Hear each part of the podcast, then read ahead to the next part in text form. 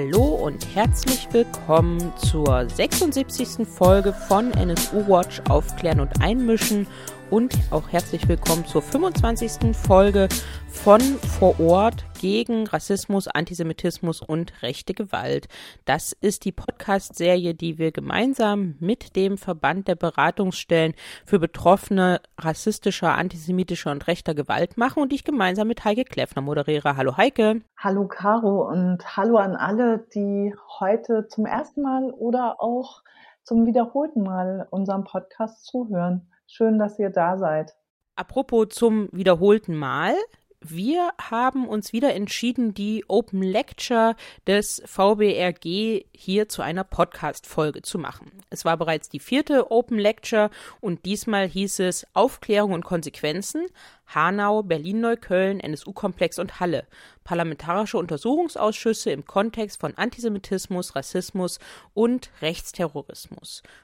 Ja, Heike, ihr habt ähm, beim VBRG diese Open Lecture ja nicht einfach so geplant, sondern tatsächlich wird es im Jahr 2022 viel um Untersuchungsausschüsse gehen. In Berlin wird einer eingerichtet, auch in Mecklenburg-Vorpommern wird es den zweiten NSU bzw. Rechtsterrorismus Untersuchungsausschuss geben. Es gibt zwei Untersuchungsausschüsse in Hessen, nämlich zum Mord an Walter Lübcke und zum rassistischen Attentat in Hanau. Also das heißt, wir werden dieses Jahr viel über parlamentarische Untersuchungsausschüsse sprechen. Umso wichtiger, dass man sich einmal anhört, was passiert da eigentlich in den Parlamenten? Wie funktioniert das? Und wie funktioniert es vor allen Dingen so, dass dabei Aufklärung rauskommen kann? Für uns war das zentrale Anliegen mit der Open Lecture und das ist es auch für den Podcast zu sagen, sowohl die Abgeordneten, aber auch die Zivilgesellschaft und letztendlich auch die Hinterbliebenen und Überlebenden von den rechtsterroristischen Attentaten in Hanau, in Halle, die Überlebenden und Hinterbliebenen von Rechtsterrorismus in Berlin müssen und sollen von den Erfahrungen profitieren, die in den 13 Untersuchungsausschüssen zum NSU-Komplex im Bundestag und in den Ländern in den letzten zehn Jahren gesammelt wurden.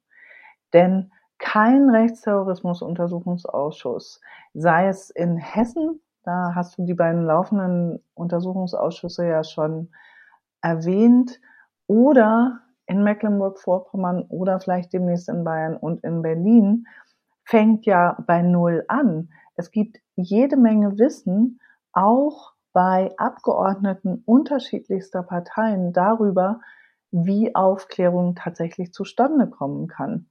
Um die Bandbreite dieses Wissens geht es in der Lecture und im Podcast, aber es geht auch ganz zentral um die Forderungen und die Erwartungen, die Überlebende und Hinterbliebene, insbesondere aus Hanau und aus Berlin, an diese parlamentarische Aufklärung haben.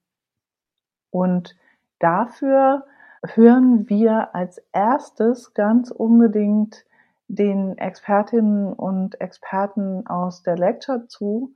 Antonia von der Behrens, sie ist Rechtsanwältin, sie war Nebenklagevertreterin für die Familie von Mehmet Kubaschik, sowohl im NSU-Prozess am Oberlandesgericht München als auch als Zeuginnenbeistand und Sachverständige in diversen Untersuchungsausschüssen zum NSU-Komplex in den unterschiedlichsten Landtagen.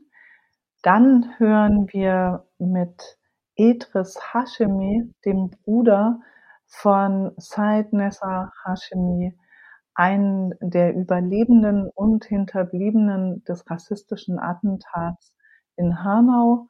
Wir hören Ferhat Korczak aus Berlin-Neukölln, der auch über seine Doppelrolle spricht. Ja, einerseits als Überlebender eines rechtsterroristischen Brandanschlags in Neukölln im Januar 2018 und andererseits aber jetzt auch als frisch gewählter Abgeordneter im Berliner Abgeordnetenhaus. Und wir hören dich, Caro. über die langen Jahre der Erfahrung, fast ein Jahrzehnt Erfahrung in der zivilgesellschaftlichen Begleitung von parlamentarischen Untersuchungsausschüssen zu Rechtsterrorismus. Und das fand ich auch in der Kombination dieser vier SpeakerInnen wirklich bemerkenswert, wie viel Wissen und Erfahrungen da versammelt sind. Und manchmal würde ich mir wünschen, und das hoffe ich mir tatsächlich auch von diesem Podcast, dass die Abgeordneten dieses Wissen, die Erfahrungen, die Erwartungen wirklich zur Kenntnis nehmen, wenn sie sich an die Arbeit machen. Ja, wir werden da sicherlich nicht das letzte Mal in diesem Podcast drüber sprechen, aber jetzt ist es soweit. Wir hören mal rein in die Open Lecture. Die hat übrigens am 9. März 2022 stattgefunden.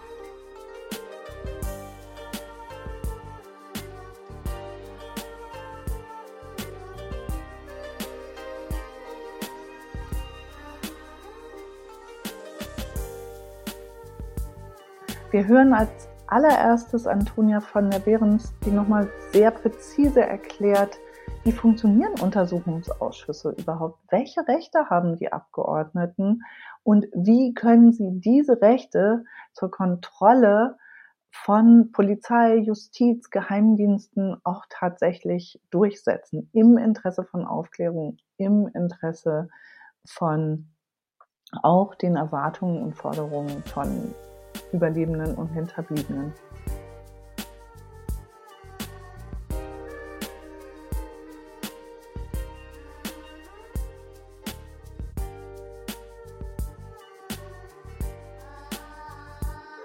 Herzlichen Dank für die Einladung. Ich will heute versuchen, in den zehn Minuten, die ich habe, ganz kurz auf die wesentlichen Elemente eingehen, die aus meiner Sicht dafür erforderlich sind, damit ein Untersuchungsausschuss erfolgreich arbeiten kann. Untersuchungsausschüsse sind ja vom Konzept her Kontrollinstrumente des Parlaments, der Legislative, die die Exekutive, die Regierung, untergeordnete Behörden kontrollieren sollen, die Missstände, Fehlverhalten aufdecken sollen. Das Instrument ist so konzipiert, dass auch die Opposition, in der Regel sind es 25 Prozent, die man braucht für die Einsetzung eines Ausschusses, diesen Ausschuss einsetzen kann und damit versuchen kann, dieses Kontrollinstrument zu nutzen. Die Ausschüsse haben relativ weitgehende Ermittlungskompetenzen. Sie können Akten beiziehen, sie können Zeugen und Sachverständige vernehmen. Sie halten sich da zum Teil an die Regelungen, die es in der Strafprozessordnung gibt. Was sie nicht können, ist, sie können nicht verdeckte Ermittlungsmaßnahmen ähm, vornehmen, so wie das natürlich Staatsanwaltschaft oder Polizei könnte. Das heißt, sie sind nicht Instrumente, mit denen Sachverhalte in strafrechtlich relevanter Weise ja, aufgeklärt werden können, wie das eben Strafverfolgungsbehörden machen können. Das große Problem, was die Untersuchungsausschüsse haben, ist, dass sie eigentlich ja Staatsanwälte und Richter in einem sind. Das heißt, es gibt keinen, der ihnen den Sachverhalt aufbereitet. Sie müssen selber die faktisch die Anklagepunkte herausarbeiten. Sie müssen untersuchen und später in ihren Abschlussberichten eine Art Urteil fällen. Dabei ist der Gegenstand, den Sie untersuchen sollen, nämlich die Exekutive, die ähm, verschiedenen Behörden und deren Fehlverhalten, das sind auch diejenigen, die die Ausschüsse aber auch brauchen, um aufzuklären. Das heißt, von diesen Behörden brauchen sie Akten, von diesen Behörden brauchen sie die Benennung von Zeugen, die Wissen haben. Das heißt, die Ausschüsse sollen eigentlich aufklären, was in den Behörden schiefläuft. Gleichzeitig brauchen sie aber deren Wissen. Und natürlich will sich keiner gerne in die Karten gucken lassen, auch in einem demokratischen Rechtsstaat nicht. Das heißt, die Exekutive hat in aller Regel eigentlich kein Interesse daran, dass hier aufgedeckt wird, was falsch gelaufen ist, wo die Fehler genau liegen. Darauf sind aber eigentlich die Untersuchungsausschüsse angewiesen und das ist einer der ganz großen Probleme. Wenn wir zurückgehen und schauen, was haben die NSU-Untersuchungsausschüsse gebracht? Vor allem die ersten beiden Untersuchungsausschüsse, das war der erste Ausschuss in Thüringen und der erste auf Bundesebene, haben ganz, ganz wesentlich und mehr als wir das, glaube ich, heute wahrnehmen, zu unserem Wissen um den NSU-Komplex beigetragen. Das Narrativ, was ich denke, was sich heute durchgesetzt hat, nämlich die staatliche Mitverantwortung für den Rechtsterror der 90er und 2000er Jahre und auch die staatliche Mitverantwortung für den NSU in Form insbesondere der V-Männer kommt aus den Ausschüssen. Ohne die Ausschüsse hätten wir dieses Wissen heute nicht und die Arbeit, die damals insbesondere in diesen beiden Ausschüssen geleistet worden ist. Warum das möglich war, denke ich, ist schon der ganz besonderen historischen Situation geschuldet, nämlich zum einen den großen Schock, den die Morde des NSU und die Selbstenttarnung des NSU zumindest kurzzeitig ausgelöst hat.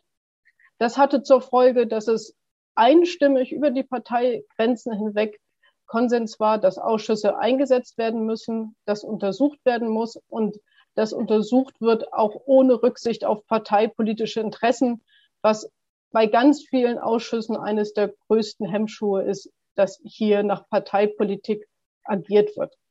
Das war gerade bei dem ersten thüringischen und dem ersten auf Bundesebene nicht der Fall. Alle waren sich einig. Das ist wahrscheinlich auch erleichtert worden dadurch, dass die Ereignisse einfach so lange zurücklagen. Das heißt, es war nicht mehr diese ganz unmittelbare Betroffenheit von ja, eigenen Parteimitgliedern, wie das bei Ausschüssen ist, die aktuellere ähm, Sachverhalte untersuchen sollen. Gleichzeitig gab es von Anfang an auch einen ganz offensiven Rückgriff auf das Wissen in der Zivilgesellschaft, insbesondere auf das Wissen von antifaschistischer Recherche. Mit diesem Wissen wurden Fragestellungen erarbeitet, mit diesem Wissen wurden Akten ausgewertet, Akten angefordert. Das war was, was die Ausschüsse von Anfang an geprägt hat. Und ebenso, dass es sehr viele Obleute in beiden Ausschüssen gab und ihre Mitarbeiterinnen, die unglaublich hartnäckig gearbeitet haben und weit über die Grenzen dessen, was man erwarten kann von Parlamentariern, gegangen sind. Und diese Kombination hat es möglich gemacht, dass diese Ausschüsse so erfolgreich waren. Das gilt für spätere Untersuchungsausschüsse nur noch sehr partiell. Dort sind die üblichen Probleme zutage getreten, dass es nämlich parteipolitische Interessen gab, die die Arbeit behindert haben, dass man nicht hartnäckig hinterher war, wenn es um die Frage ging, wie werden Zeugen vernommen, wie werden Akten angefordert und ähnliches. Ich will auf zwei Punkte eingehen, die nach meiner Ansicht wichtig sind, wenn wir gucken auf die Arbeit der NSU-Untersuchungsausschüsse, aber auch auf andere Ausschüsse, worauf oder wovon ganz praktisch der konkrete Erfolg abhängt. Das heißt einmal, es müssen umfassende Einsetzungsbeschlüsse gefasst worden sein, die es ermöglichen, sehr breit Akten beizuziehen. Der Ausschuss hat die Möglichkeit, durch Beweisbeschlüsse Akten beizuziehen, soweit es, und da muss man natürlich immer gucken, ist es ein Bundesausschuss, ist es ein Landesausschuss. Die Landesausschüsse können natürlich auch nur Akten von Landesbehörden beiziehen und nicht die von Bundesbehörden. Da sind dann schnell Grenzen aufgezeigt. Auf der anderen Seite ist es aber so, dass wenn man umfassende Aktenbeiziehungsbeschlüsse macht, und die auch durchsetzt. Und das ist eigentlich das Wichtigste, weil wir haben immer gesehen, dass an zentralen Stellen, dass die kritischen Akten, dass die nicht geliefert wurden, dass es da zu Verzögerungen kam, dass Akten umfangreich geschwärzt wurden, dass Akten umfangreich als geheim eingestuft wurden und damit nur ganz schwer für die Obleute auswertbar waren. Das heißt, dieser Wille von Anfang an sich klar zu machen, welche Akten braucht man und sich von den Behörden nicht hinhalten lassen. Das ist ein ganz wichtiger Punkt. Und natürlich wissen die Behörden am besten, welche Akten sie haben, welche Akten sie zurückhalten. Das heißt, das ist für die Obleute oft sehr schwierig zu durchschauen, welche Akten fehlen eigentlich.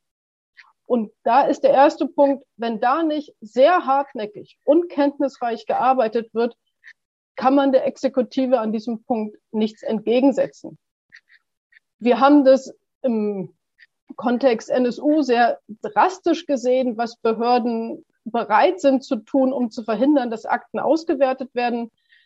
Ähm, aus Thüringen sollten ganz umfangreich Akten aus dem dortigen Verfassungsschutz unter anderem an den Bundestagsuntersuchungsausschuss geliefert werden.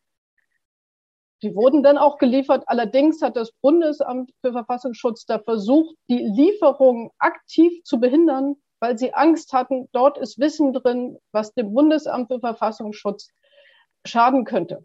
Da gab es einen ganz offenen Streit darum, welche Akten darf Thüringen dem Bundestagsuntersuchungsausschuss liefern oder nicht. Das führte schließlich dazu, dass ein sogenannter Sonderermittler eingesetzt wurde, der dann diese Akten vorgesichtet hat für die Obleute des Ausschusses.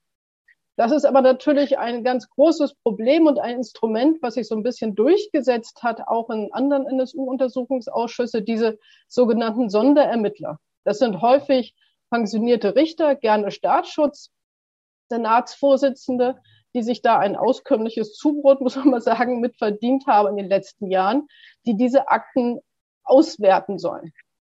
Die sind aber so umfangreich, dass man diese Akten alleine überhaupt nicht auswerten kann. Hinzu kommt, dass diesen Personen zwar der juristische Sachverstand nicht abgeht, denen fehlt aber natürlich das Wissen, das inhaltliche Wissen darum, was ist hier eigentlich relevant. Ihnen fehlt das ganze zivilgesellschaftliche Wissen um, in unserem Fall, Neonazi-Strukturen zum Beispiel. Ihnen fehlt aber oft auch das Verständnis dafür oder der Wille einzusehen, in welcher Form Verfassungsschutzbehörden Wissen in ihren Akten verschleiern, verstecken und ähnliches. Das heißt, dieses Instrument, was sich im NSU-Untersuchungsausschuss beim Bund und dann später auch in anderen herausgebildet hat, ist äußerst problematisch und darauf sollte man ja aufpassen, ähm, wie das eingesetzt wird und damit nicht leichtfertig umgehen. Das andere ist das Problem, wenn Zeugen geladen werden. Der, die Untersuchungsausschüsse können Beweisbeschlüsse fassen und in alle Zeugen, die sie für notwendig erachten und auch Sachverständige vorladen und befragen. Auch hier haben wir gesehen, dass es gerade Verfassungsschutzbehörden oft sehr leicht gemacht wird, muss man sagen, auch hier zu mauern. Die eklatantesten Fälle sind plötzliche Krankheiten, aber viel häufiger ist der Fall, dass Beamte sich schlicht einfach nicht vorbereiten oder sagen, sie seien nicht vorbereitet und kaum noch Wissen zu dem Thema haben, zu dem sie befragt werden sollen, dass sie sich als äußerst, ja, oder kein Problem haben, sich als uninformiert darzustellen und zu sagen, ja, das weiß ich nicht, das kann ich nicht, das habe ich noch nie gewusst, da habe ich mich nicht mit beschäftigt, das habe ich nicht gelesen. Das heißt, es gibt überhaupt oder bei den meisten gibt es kaum eine Hemmung, sich als ähm, fachlich nicht versiert, um es vorsichtig zu sagen, darzustellen. Das ist weniger schädlich anscheinend in ihrer Sicht, als Wissen preiszugeben, was man nicht preisgeben will. Das haben wir zum Beispiel gesehen bei einem V-Mann-Führer aus Brandenburg, der einen entscheidenden V-Mann im NSU-Komplex mitgeführt hat. Piato, der schon ganz, ganz am Anfang nach dem Untertauchen des, von Mundlos, Böhnert und Schäpe dem Verfassungsschutz gemeldet hat, wo die drei sich aufhalten und dass sie Waffen haben. Der hat sich als wirklich ja sehr äh, eingeschränkt arbeitsfähig, möchte ich mal sagen, dargestellt und hatte damit gar kein Problem und hat das auch wiederholt, als er in, als Zeuge sogar im NSU-Verfahren in München gehört wurde. Das macht es für Obleute extrem schwierig, hier dagegen zu halten und diese Zeugen mit dieser Haltung nicht durchkommen zu lassen. Auch hier gilt wieder nur Hartnäckigkeit und extrem gute Vorbereitungen können helfen, um damit fertig zu werden. Wir haben auch gesehen, in den NSU-Untersuchungsausschüssen wurde versucht, erstmals, oder zumindest, ich glaube, das war in Nordrhein-Westfalen, dass auch Betroffene gehört wurden. Ich bin mir nicht sicher, ob es schon vor dem nordrhein-westfälischen Untersuchungsausschuss der Fall war. Zumindest wurden da Ele von Gamse Kubaschik als Ehefrau oder Tochter des ermordeten Mehmet Kubaschik gehört. Das war erstmal sehr gut. Was wir daraus aber gelernt haben, ist, dass die Anhörung von betroffenen Untersuchungsausschüssen ähm, kein Selbstzweck ist und dass keiner etwas davon hat, wenn alle Obleute hinterher sehr betroffen sind und sagen, sie wollen viel tun. Im Untersuchungsausschussbericht zum Schluss aber die Erzählung der Sicherheitsbehörden eins zu eins übernommen wird, die Aussagen der Betroffenen als rein subjektives Empfinden abgetan werden und wenn in den Berichten sogar noch persönliche Informationen, die bisher nicht öffentlich waren, öffentlich gemacht werden. Das heißt, das ist ein unglaublich großes Problem, damit umzugehen, wie Betroffene angemessen gehört werden können und wie mit diesem Wissen umgegangen werden kann. Ohne das geht es jedoch nicht. Untersuchungsausschüsse sind auf dieses Wissen angewiesen und sollten auf jeden Fall davon Gebrauch machen.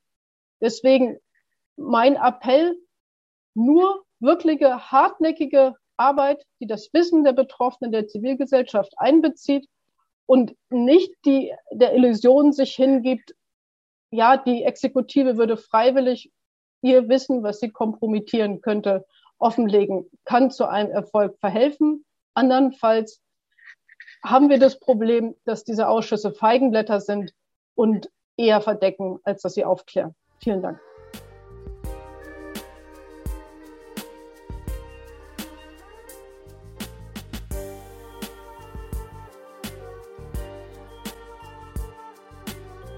Als nächstes hören wir Edris Hashemi. Er ist der ältere Bruder von Said Nessa Hashemi, der am 19. Februar 2020 mit gerade einmal 21 Jahren von dem rassistischen Attentäter in Hanau in der Arena Bar ermordet wurde. Zusammen mit acht anderen Menschen hat Said Nessa Hashemi dieses Attentat nicht überlebt. Idris Hashemi hat selbst schwer verletzt überlebt und kämpft seitdem um vollständige Aufklärung der zahlreichen Behördenfehler des Polizeiversagens in der Nacht des Attentats. Und wichtig ist es auch zu wissen, dass Idris Hashemi selbst schon Zeuge in dem Hanau-Untersuchungsausschuss des Landtags von Wiesbaden war. Und darüber wird er auch gleich sprechen.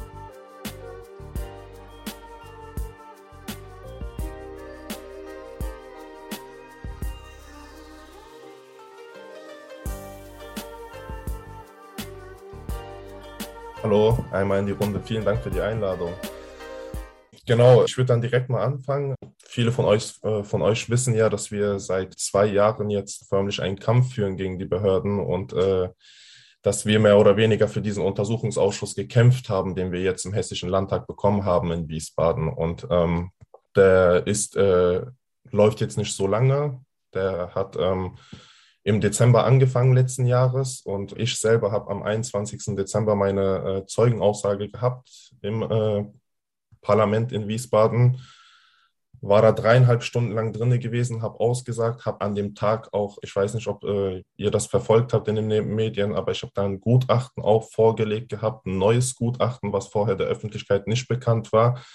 Da ging es speziell um den Notausgang in der Arena Bar am zweiten Anschlagsort, ähm, ja verschlossen war an dem Tag. Und da haben wir ein Team aus Berlin bzw. London beauftragt gehabt, Forensic Architekter, die dazu ein Gutachten erstellt haben. Und dieses Gutachten habe ich dann im Untersuchungsausschuss am 21. Dezember vorgelegt gehabt. Was ich zu diesem Untersuchungsausschuss sagen kann, ist, dass, äh, ja, dass es irgendwo unsere ähm, letzte Hoffnung ist, Aufklärung zu bekommen, weil wir in der Vergangenheit auch sehr oft Ermittlungen angestoßen haben, Strafanzeigen gestellt haben und versucht haben, auf dem äh, normalen Weg jetzt, sage ich mal, äh, für Aufklärung zu sorgen. Jedoch wurden uns da Steine in den Weg gelegt, die äh, Ermittlungen wurden eingestellt, da ist nicht viel bei rumgekommen und deswegen ist es umso wichtiger, dass wir diesen Untersuchungsausschuss bekommen haben in Wiesbaden, damit da nochmal alles auf den Tisch gelegt wird und dass da einfach aufgeklärt wird, was an diesem Tag passiert ist, was vor der Tat passiert ist, während der Tat und danach. Ich meine, es ist ja ähm, eine ewig lange Liste, die wir äh, als Initiative 19. Februar da veröffentlicht haben mit der, der Kette des Versagens, weil da ist ja einiges auch von äh, der Seite der Behörden ist ja einiges schiefgelaufen, wo jetzt auch viele Experten sagen würden, dass wenn die Behörden darauf aufmerksam wären, was da äh, bei dem Hanauer Attentäter, dann wäre es nämlich so, dass man vielleicht sogar diesen Anschlag hätte verhindern können. Und ähm, um diese Frage geht es auch, ob man diesen Anschlag verhindert hätten können, wenn man, äh, wenn die Behörden ihren Job richtig gemacht hätten. Es ist jetzt noch ein bisschen zu früh, um eine Bilanz zu ziehen, was der Untersuchungsausschuss äh, mit sich bringen wird, weil der Untersuchungsausschuss ist bis 2023 gelegt worden. Es gibt noch einige Sitzungen. Aber wo ich auf jeden Fall auch noch mit anknüpfen möchte, äh, bei Frau von der Behrens, was Sie gerade gesagt haben, mit, dass die äh, meisten Obmänner und meisten Parlamentarier keine Einsicht in die Akten haben. Das war jetzt zum Beispiel bei uns am Montag der Fall gewesen. Da hat ja der Untersuchungsausschuss wieder getagt gehabt und da wurden Sachverständiger äh, eingeladen, die sich dazu äußern mussten. Und diese Sachverständiger hatten keine, keine Akteneinsicht gehabt. Die konnten nur mit den Sachen arbeiten, die in der Öffentlichkeit bis jetzt bekannt waren, also was man in den Medien zu sehen äh, sieht. Und ähm, das ist so eine Sache, äh, ja, wo man ähm, sich auch fragt, wie so etwas überhaupt eine richtige Aufklärung mit sich bringt, wenn man, äh, wenn nicht mal die Sachverständiger in dem Untersuchungsausschuss einen Einblick in die Akten hat. Jetzt äh, läuft der Untersuchungsausschuss und wir hoffen uns, wie gesagt, viel, sehr viel des wie gesagt, alles auf den Tisch gelegt wird und dass dann auch anschließend die nötigen äh, Konsequenzen daraus äh, gezogen werden.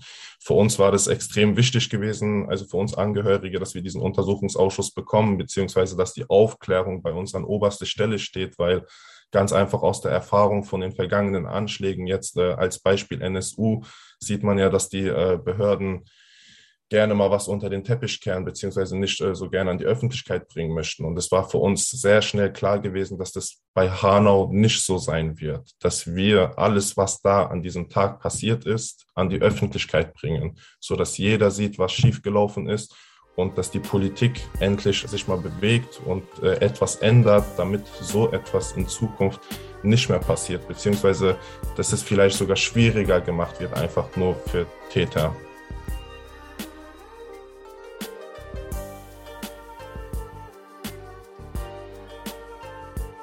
Diese Forderung nach umfassender Aufklärung, die Edris Hashemi hier nochmal sehr deutlich ausbuchstabiert hat, die teilen alle Angehörigen und Hinterbliebenen in Hanau mit der Familie von Burak Bektasch. Burak Bektasch wurde in der Nacht vom 4. auf den 5. April 2012, also vor fast genau zehn Jahren, von einem bis heute unbekannten Mann auf offener Straße ermordet. Der Mann schoss mehrfach auf eine Gruppe von Jugendlichen, jungen Männern, Freunden.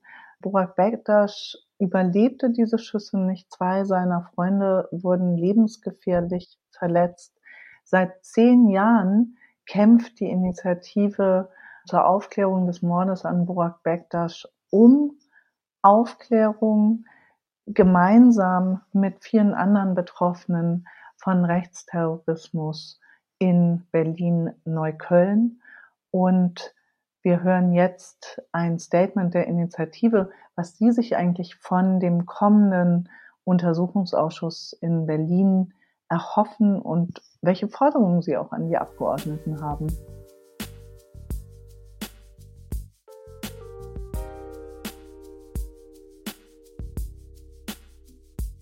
Dieses Jahr am 5. April jährt sich der Todestag von Burak Bektasch zum zehnten Mal. Zehn Jahre keine Aufklärung, keine Gewissheit, keine Sicherheit. Denn der Mörder von Burak wurde nie gefasst. Wir von der Initiative für die Aufklärung des Mordes haben Burak nie kennengelernt. Er wird beschrieben als ein fröhlicher, lustiger Mensch, der seine Familie sehr liebte und das auch täglich zeigte. Seine Zukunft wurde ausgelöscht und die seiner Freundinnen durch dieses schreckliche Erlebnis für immer geprägt.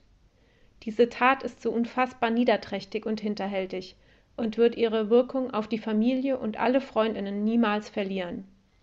Die Familie und wir alle haben das Recht zu wissen, wer Burak ermordet hat. Wir sehen nicht, dass das Motiv Rassismus von den ErmittlerInnen gründlich untersucht wurde. Stattdessen sehen wir an mehreren Punkten eine Täter-Opfer-Umkehr. So wurden beispielsweise aus dem Polizeiapparat offensichtlich falsche, verleumderische Aussagen über Burak an die Presse gegeben, die dann ohne ordentliche Überprüfung abgedruckt wurden und so einen zusätzlichen Schmerz für die Familie verursachten. Die Schuld wird bei den Betroffenen gesucht. Die offenen und drängenden Fragen wurden von Familie Bektasch an Buraks neunten Todestag sehr präzise zusammengefasst. Sie sagten, seit neun Jahren gehen wir auf die Straße und stellen dieselben Fragen. Wer hat Burak ermordet? Wieso musste er sterben? Was war das Motiv des Täters?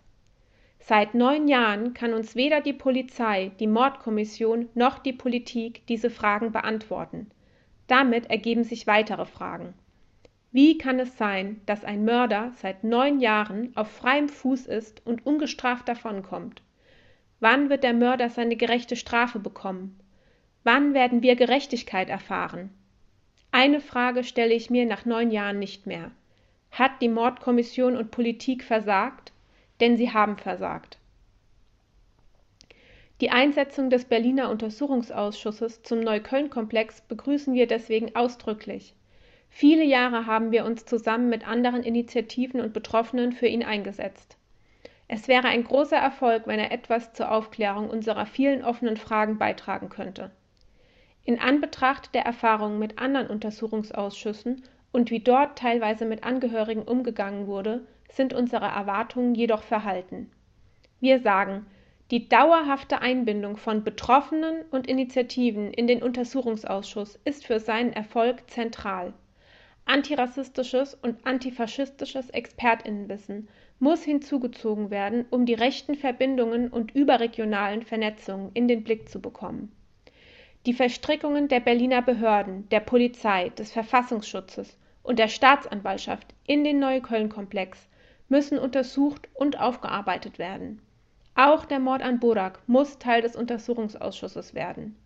Wir, Initiativen und Betroffene, werden weiter nach Aufklärung verlangen und nicht nachgeben. Wir werden kritische Fragen stellen und unser Wissen einbringen und das erneute Ausbleiben von Antworten anprangern.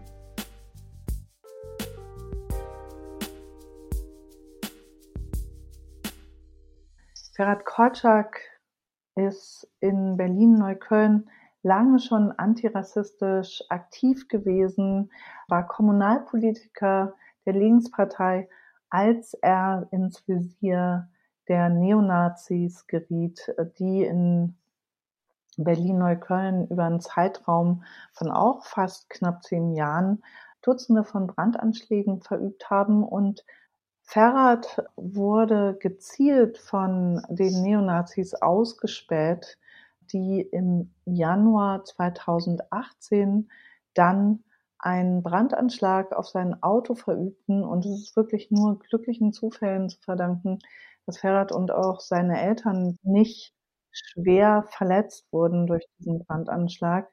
Ferrat macht in seinem Statement sehr deutlich, was der Untersuchungsausschuss im Abgeordnetenhaus neben dem Mord an Burak Bektas noch dringend untersuchen muss, nämlich die ganze Frage der rechten Netzwerke in der Berliner Polizei und in der Justiz, die offenbar diese rechtsterroristische Anschlagsserie auch mit ermöglicht haben.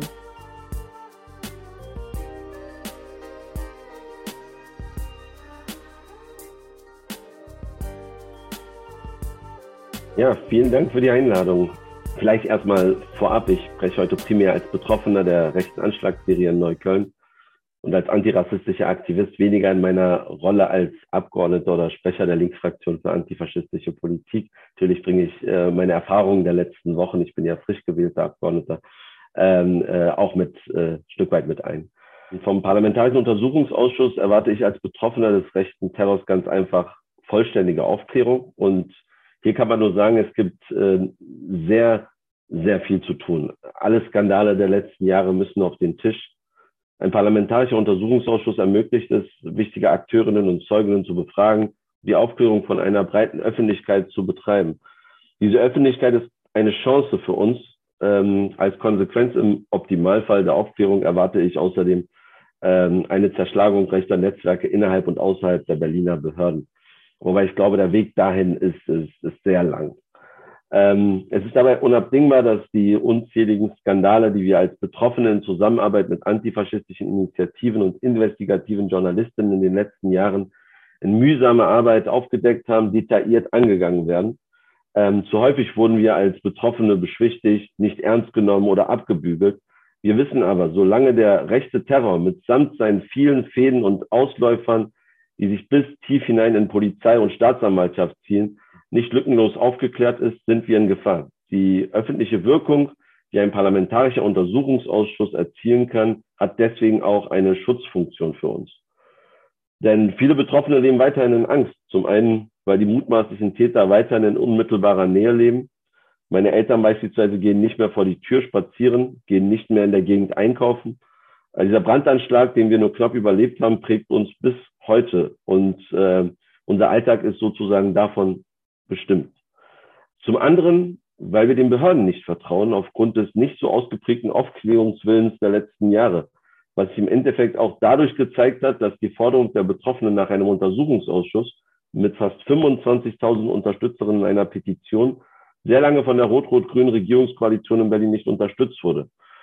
Dazu muss ich noch erwähnen, dass es seit elf Jahren diese rechte Anschlagsserie in Berlin-Neukölln gibt, mit zahlreichen Brandanschlägen, Morddrohungen, Markierungen vom migrantischen Gewerbe auch und mindestens zwei Mordopfern. Burak Bektasch hatten wir gerade und Luke Holland. Also das heißt, elf Jahre rechter Terror mit einer Aufklärungsrate von 0 Prozent, trotz bekanntem Täterkreis. Konkret sind folgende Fragen und Komplexe für uns Betroffene wichtig. Erstens, der Parlamentarische Untersuchungsausschuss muss die Rolle von diversen Polizeibeamten mit nachgewiesenen rechten Sympathien und rassistischen Einstellungen beleuchten, sowohl in den Neuköllner Ermittlungsgruppen, die mit der Aufklärung des rechten Terrors betraut waren, als auch im Berliner LK. Wir wissen von mindestens sechs Polizistinnen, die in dem Neukölln-Komplex verwickelt waren. Auch die Rolle des Berliner Staatsanwalts F, bei dem in den Neukölln, äh, bei dem ein erschreckendes äh, Wohlwollen gegenüber rechten Untrieben ans Licht gekommen ist, muss im Fokus stehen. Auf den Punkt gebracht, was haben diese rechten Verstrickungen in den Berliner Behörden mit den ausbleibenden Ermittlungserfolgen bei der Neuköllner Nazi-Terrorserie zu tun? Das muss aufgeklärt werden. Denn es steht der begründete Verdacht im Raum, dass Netzwerke rechter Sympathisantinnen innerhalb von Polizei und Staatsanwaltschaft rechten Terror begünstigen und deren Aufklärung verhindern. Zweitens, der Parlamentarische Untersuchungsausschuss muss sich ernsthaft mit der Frage beschäftigen, warum Betroffene der rechten Anschlagsserie nicht rechtzeitig gewarnt wurden, obwohl sowohl Polizei als auch LK Informationen über ihre konkrete Gefährdung vorlagen. Es ist in den letzten Jahren erschreckend deutlich geworden, dass Betroffene nicht nur nicht vor rechter Gewalt geschützt wurden, sondern dass die Polizeikräfte, welche mit der Serie betraut waren, sogar selbst in rassistische Gewalttaten verwickelt waren. Wie sollen wir unter diesen Bedingungen den Behörden vertrauen? Zu diesem massiven Vertrauensverlust gehören auch eine Reihe von Datenweitergaben, bei denen vertrauliche Daten von Linken und Antifaschisten in die Hände von Neonazis gelangten. In anderen Worten, welche Strukturen ermöglichen es, dass Neonazis und extreme Rechte unbehelligt Anschläge verüben und Betroffene dieser Gefahr ungewarnt ausgesetzt sind? Drittens, die Rolle von eventuellen V-Leuten für das Ermittlungsfiasko muss ebenfalls Gegenstand detaillierter Untersuchungen sein. Diese Frage wurde bisher abgeblockt. Der Untersuchungsausschuss bietet die Möglichkeit, hier Licht ins Dunkle zu bringen. Wir wissen aus dem NSU-Komplex, dass V-Leute häufig nicht Ermittlungen gegen extreme rechte Strukturen befördern, sondern im Gegenteil am Aufbau von Neonazi-Netzwerken aktiv beteiligt sind. Ein besonderes Problem hierbei ist, dass bekanntermaßen teilweise Informationen zurückgehalten werden, um V-Leute zu schützen. Wir müssen wissen, wie viele V-Leute sind in Neukölln eingesetzt und welche Beziehungen unterhalten sie zu Kernakteuren im Neukölln-Komplex. Schließlich, und das liegt mir besonders am Herzen, wir müssen die möglichen Verbindungen des NSU-Komplexes zu den beiden Morden an Luke Holland und Burak Bektaş ins Auge fassen. Die rechten Motive des Mörders von Luke Holland wurden bisher scheinbar vernachlässigt, ebenso wie die mögliche Verbindung dieses Mordes zu dem an Burak Bektaş. Auch dieser Mord ist bis heute unaufgeklärt. Allzu oft werden rassistische und neonazistische Motive unter den Tisch gekehrt und sogar die Opfer von rassistischen Angriffen zu Tätern gemacht, wie es beim NSU-Komplex war. Fall, ähm, und, bei, und auch beim Mord äh, an Burak Bektas übrigens. Im Rahmen des Untersuchungsausschusses können wir genauer hinschauen und versuchen, den jahrelangen Forderungen der Hinterbliebenen und Freundinnen gerecht zu werden. Um die Gefahr zu illustrieren, die bis heute vom Neukölln-Komplex ausgeht, möchte ich an drei Beispielen erinnern, welche die unheilvolle Verstrickung von Polizei, Justiz und rechter Szene illustrieren. Es sind drei Beispiele von vielen. Der Fall Stefan K. Stefan K. ist ein Polizist mit erwiesenen Verbindungen zu Menschen aus dem Neonazi-Milieu. Gemeinsam mit seinen rechten Kumpan überfiel er 2017 in Karlshorst einen afghanischen Geflüchteten. Die Angreifer beleidigten ihr Opfer rassistisch und fügten ihm schwere Verletzungen zu. Dieser Polizist war Kern der sogenannten EG Rex, die in Rudo gegen Neonazis ermitteln sollte und häufig in Kontakt mit betroffenen rechter Anschläge stand. Wie kann es sein, dass ein solcher Rassist und Nazi-Sympathisant mit Netzwerkarbeit gegenüber der antifaschistischen Zivilgesellschaft betraut wird? Beispiel 2, der Staatsanwalt F. Im Jahr 2020 wurde Staatsanwalt F, der mit den Ermittlungen in der Neuköllner Nazi-Terrorserie betraut war, suspendiert. Zu diesem Zeitpunkt wurde im Rahmen einer Akteneinsicht Betroffener aus polizeilichen Abhörprotokollen bekannt, dass F laut Aussagen bekannter Neonazis klar AfD-Sympathien hegte. Wie konnte es sein, dass dieser Umstand so lange unbekannt blieb? Staatsanwalt F hatte sich schon in seiner gesamten Karriere als milde gegenüber Rechten und Nazis und als äußerst hart und repressiv gegenüber Linken gezeigt. Beispiel Nazi-Angriff auf das Pritzer Baumblütenfest, wo der Neonazi Thilo P. erstmals aktenkundig wurde. Die meisten der 20 Angreifer kamen ohne große Repression davon. Beispiel drei und dann bin ich auch schon fertig. Der LKA-Beamte W. Seit 2019 hält die Gruppe Basta eine wöchentliche Mahnwache vor dem Berliner LKA ab, um Aufklärung im Neukölln-Komplex zu fordern. In diesem Zusammenhang wurde sie von dem LKA-Beamten W. verbal angegangen. Dieser äußerte, in der Presse werde nicht über die wahren Probleme berichtet, nämlich über die Vergewaltigungen, Morde und so weiter durch Ausländer. Er erklärte laut Basta, öffnet eure Augen, demonstriert gegen die. Weiterhin meinte er, den rechten Arm zum Hitlergruß haben, äh, heben tue keinem weh. Bis heute gibt es keine Konsequenzen aus diesem Vorfall.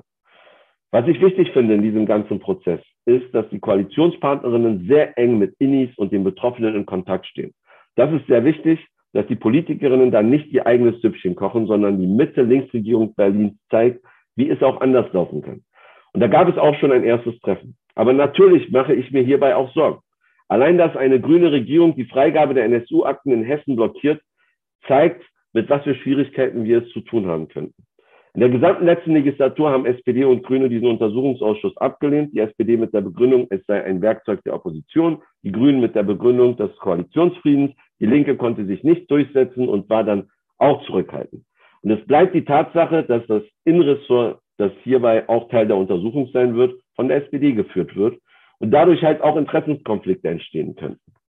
Aber ich möchte erstmal betonen, dass die Koalition da sehr gut aufgestellt ist mit den möglichen benannten Obleuten aller drei Fraktionen. Das macht mich zuversichtlich.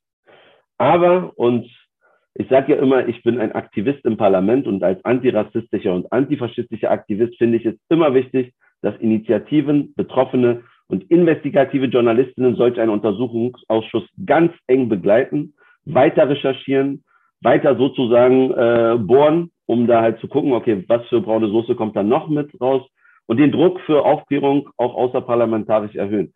Denn ich persönlich erwarte dieselben Schwierigkeiten wie beim NSU-Untersuchungsausschuss mit geschwärzten Akten, Geheimhaltungsstufen etc. Und ich möchte in dem Zusammenhang meinen Input mit den Worten der kürzlich verstorbenen Holocaust-Überlebenden und Antifaschistin Esther Bejarano abschließen. Wer gegen Nazis kämpft, kann sich auf den Staat nicht verlassen. Vielen Dank.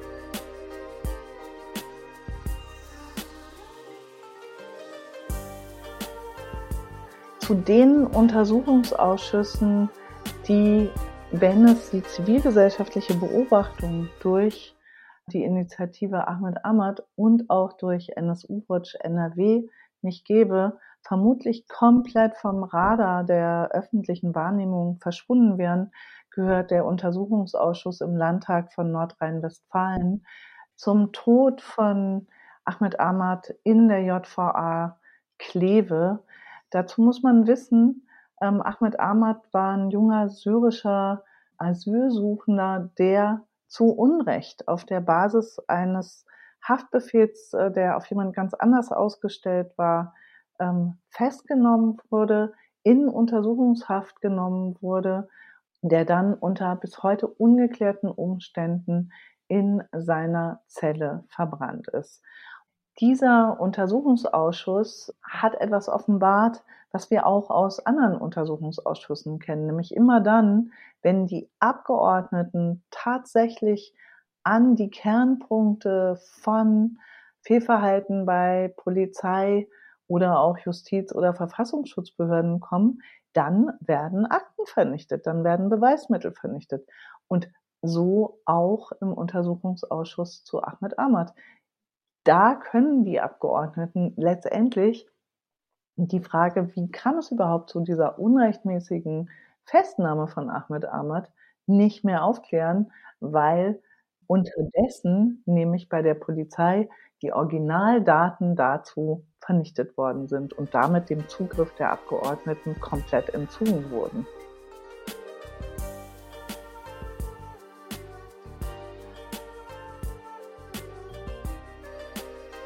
Hallo, ich bin Lena Wiese und spreche für die Initiative Ahmed Ahmad, die in enger Zusammenarbeit mit der Familie und den Freundinnen von Ahmed den Fall in der Öffentlichkeit vertritt. Ahmed Ahmad wurde am 6. Juli 2018 in Geldern am Niederrhein unrechtmäßig inhaftiert und starb am 29. September im Alter von 26 Jahren an den Folgen eines bislang ungeklärten Zellenbrandes. Wie es dazu kommen konnte, ist immer noch unklar. Die offenen Fragen sind mit der Zeit nicht weniger, sondern mehr geworden. Ahmed Ahmad kam aus Syrien, er wollte frei sein und sich ein eigenständiges Leben aufbauen.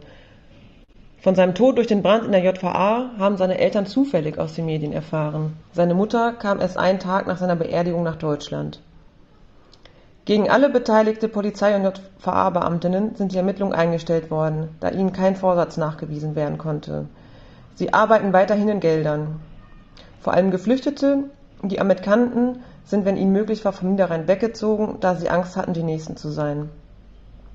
Als Initiative befürchten wir seit Beginn des Parlamentarischen Untersuchungsausschusses, dass der Fall zu den Akten gelegt wird und lediglich als tragische Datenpanne in Erinnerung bleibt. Wir sind überzeugt, dass der institutionelle Rassismus der Polizei und Justizbehörden sowie die rassistische Stigmatisierung und Kriminalisierung von Ahmed, wie er sie vor seiner Inhaftierung erleben musste, mitverantwortlich für seinen Tod am 29. September 2018 sind. Konkret benennen wir dabei die Kreispolizeibehörde Geldern, das Amtsgericht Geldern, die JVA Geldern Pont und Kleve, die beteiligten Staatsanwaltschaften, das Amt für Arbeit und Soziales in Geldern sowie die Abteilung für Ordnungs- und Gewerbeangelegenheiten auch in Geldern. Unsere Kritik richtet sich auch an NRW-Innenminister Herbert Reul, Justizminister Biesenbach sowie an die beteiligten Staatsanwaltschaften. Sowohl die politisch Verantwortlichen als auch die Ermittlungs- und Justizbehörden sind an einer vollumfassenden Aufklärung zu den Hintergründen von Ahmed Ahmads Tod nicht interessiert. Ohne konsequente Aufklärung, Veränderung und Konsequenzen befürchten wir allerdings, dass auch weiterhin vor allem migrantisierte Menschen im Kontakt mit den Polizeibeamtinnen in Kleve und andernorts um ihr Leben fürchten müssen. Deshalb lehnen wir die Formulierung und das Framing tragischer Tod von Ahmed Ahmad ab und fordern den Parlamentarischen Untersuchungsausschuss auf, endlich auf das Motiv Rassismus mitzudenken. Der Parlamentarische Untersuchungsausschuss wird im März 2022 seinen Abschlussbericht vorlegen. In den letzten Sitzungen sind insbesondere die Fragen der Datenmanipulation und Löschung thematisiert. Wir erwarten von diesem Abschlussbericht allerdings nichts und sind im hohen Maß frustriert, da das Motiv Rassismus bei der vermeintlichen Aufklärung keine Erwähnung findet. Vielmehr musste sogar der Vater von Ahmed Ahmad als Zeuge vor dem Parlamentarischen Untersuchungsausschuss aussagen und sich Fragen durch die AfD zu seinem Privatleben gefallen lassen. Somit können auch keine Veränderungen und Konsequenzen gezogen werden. Die Familie ist seit dem Tod von Ahmed auf sich alleine gestellt und in ihrem Alltag weiterhin mit institutionellem Rassismus und vor allem auch den psychosomatischen Folgen der traumatischen Erfahrung belastet. Zwei Kinder der Familie befinden sich sowohl in der Türkei als auch im Irak und können nicht nach Deutschland kommen. Was wir durch den PUA deutlich bekommen, verdeutlicht bekommen haben, ist, dass es eine starke zivilgesellschaftliche Vernetzung braucht, die neben den strafrechtlichen Ermittlungen eine kritische Öffentlichkeit und Vernetzung solidarischer Verbündeten herstellt, die Druck macht und die Betroffenen nicht alleine lässt. Als Initiative stärken wir daher unsere Verbindung zu der Familie als auch die Vernetzung und Unterstützung zu anderen Angehörigen tödlicher Polizeigewalt wie der Familie Zantiotis aus Wuppertal. Die Gewissheit, nicht alleine mit dem Verlust und dem Schmerz zu verbleiben, ist ein wichtiger und stabilisierender Ankerpunkt.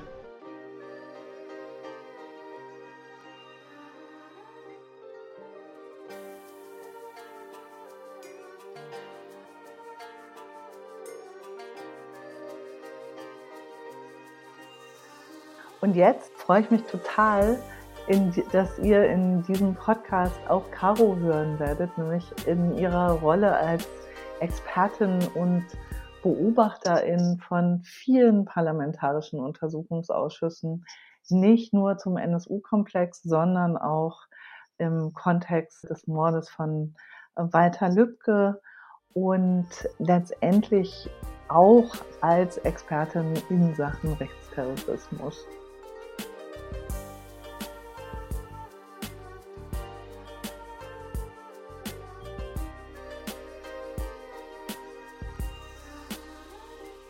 Hallo, vielen Dank für die Einladung. Ja, wir arbeiten ja jetzt seit ungefähr äh, zehn Jahren in dem ähm, Bereich rechter Terror, NSU-Komplex. Wir fordern Aufklärung, wir fordern auch ähm, Konsequenzen. Und im Jahr 2022 müssen wir als Erfahrung, als Haupterfahrung eigentlich sagen, ohne gesellschaftlichen Druck passiert Aufklärung nicht. Das kann gesellschaftlicher Druck natürlich sein durch eine besondere historische Situation. Das kann gesellschaftlicher Druck sein durch Initiativen, durch Angehörige, durch Überlebende, durch JournalistInnen, natürlich auch Druck durch einzelne Abgeordnete in den Ausschüssen. Aber eigentlich wissen wir jetzt nach diesen zehn Jahren, wenn es um rechten Terror geht, dann werden von PolitikerInnen schöne Worte und schöne Versprechungen auch ähm, gefunden aber ähm, dem folgt dann nichts. Dann scheint es so, als ob sozusagen die Praxis, die Tätigkeit der Politik mit diesen schönen Worten schon abgeschlossen ist.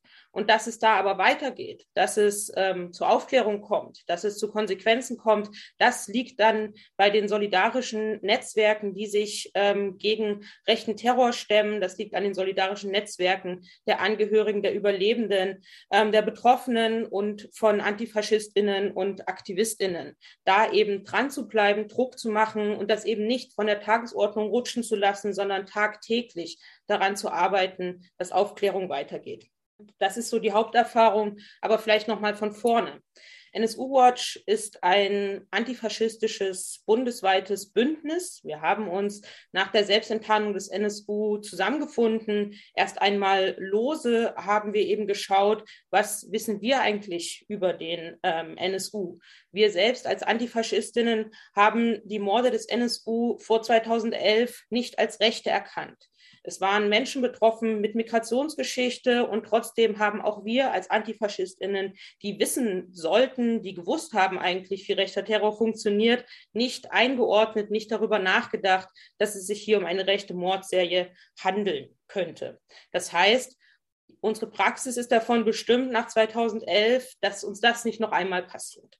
Dass wir eben genau ähm, erkennen, wenn es sich vielleicht um rechten Terror handelt bei Anschlägen, dass wir ähm, hoffentlich weitere Täter und Täterinnen daran hindern können, rechten Terror zu begehen. Und deswegen haben wir uns eben entschieden, unsere eigenen Informationen an die Öffentlichkeit zu bringen. Das tun wir bis heute mit eigenen Recherchen, aber eben auch die staatliche Aufklärung kritisch zu begleiten. Wir haben uns dann also in Untersuchungsausschüsse und auch Prozesse hineingesetzt. Die sind ja immer öffentlich zugänglich und haben dort mitgeschrieben, um dann diese Mitschriften, Protokolle der Öffentlichkeit ähm, zur Verfügung zu stellen, damit eben alle verfolgen können. Es ist Aufklärung versprochen worden. Was wird denn nun gemacht? Was wird denn nun aufgeklärt?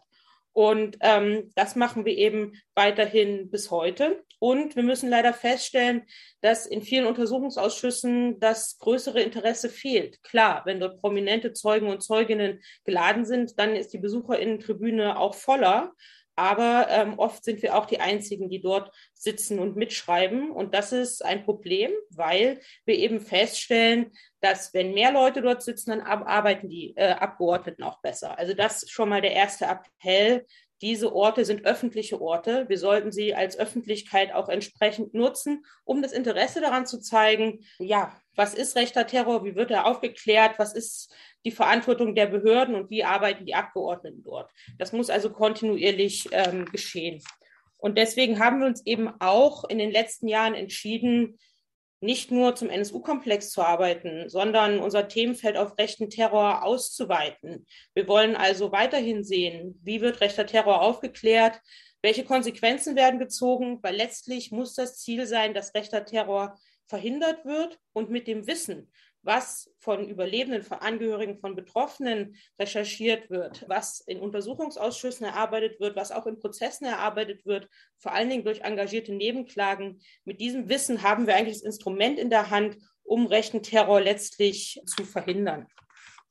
Und nach den Jahren der Arbeit kann man auch sagen, auch das, was eben Antonia von der Behrens schon gesagt hat, die Perspektive der Angehörigen, der Überlebenden, der Betroffenen muss zentral sein für die Arbeit der Untersuchungsausschüsse.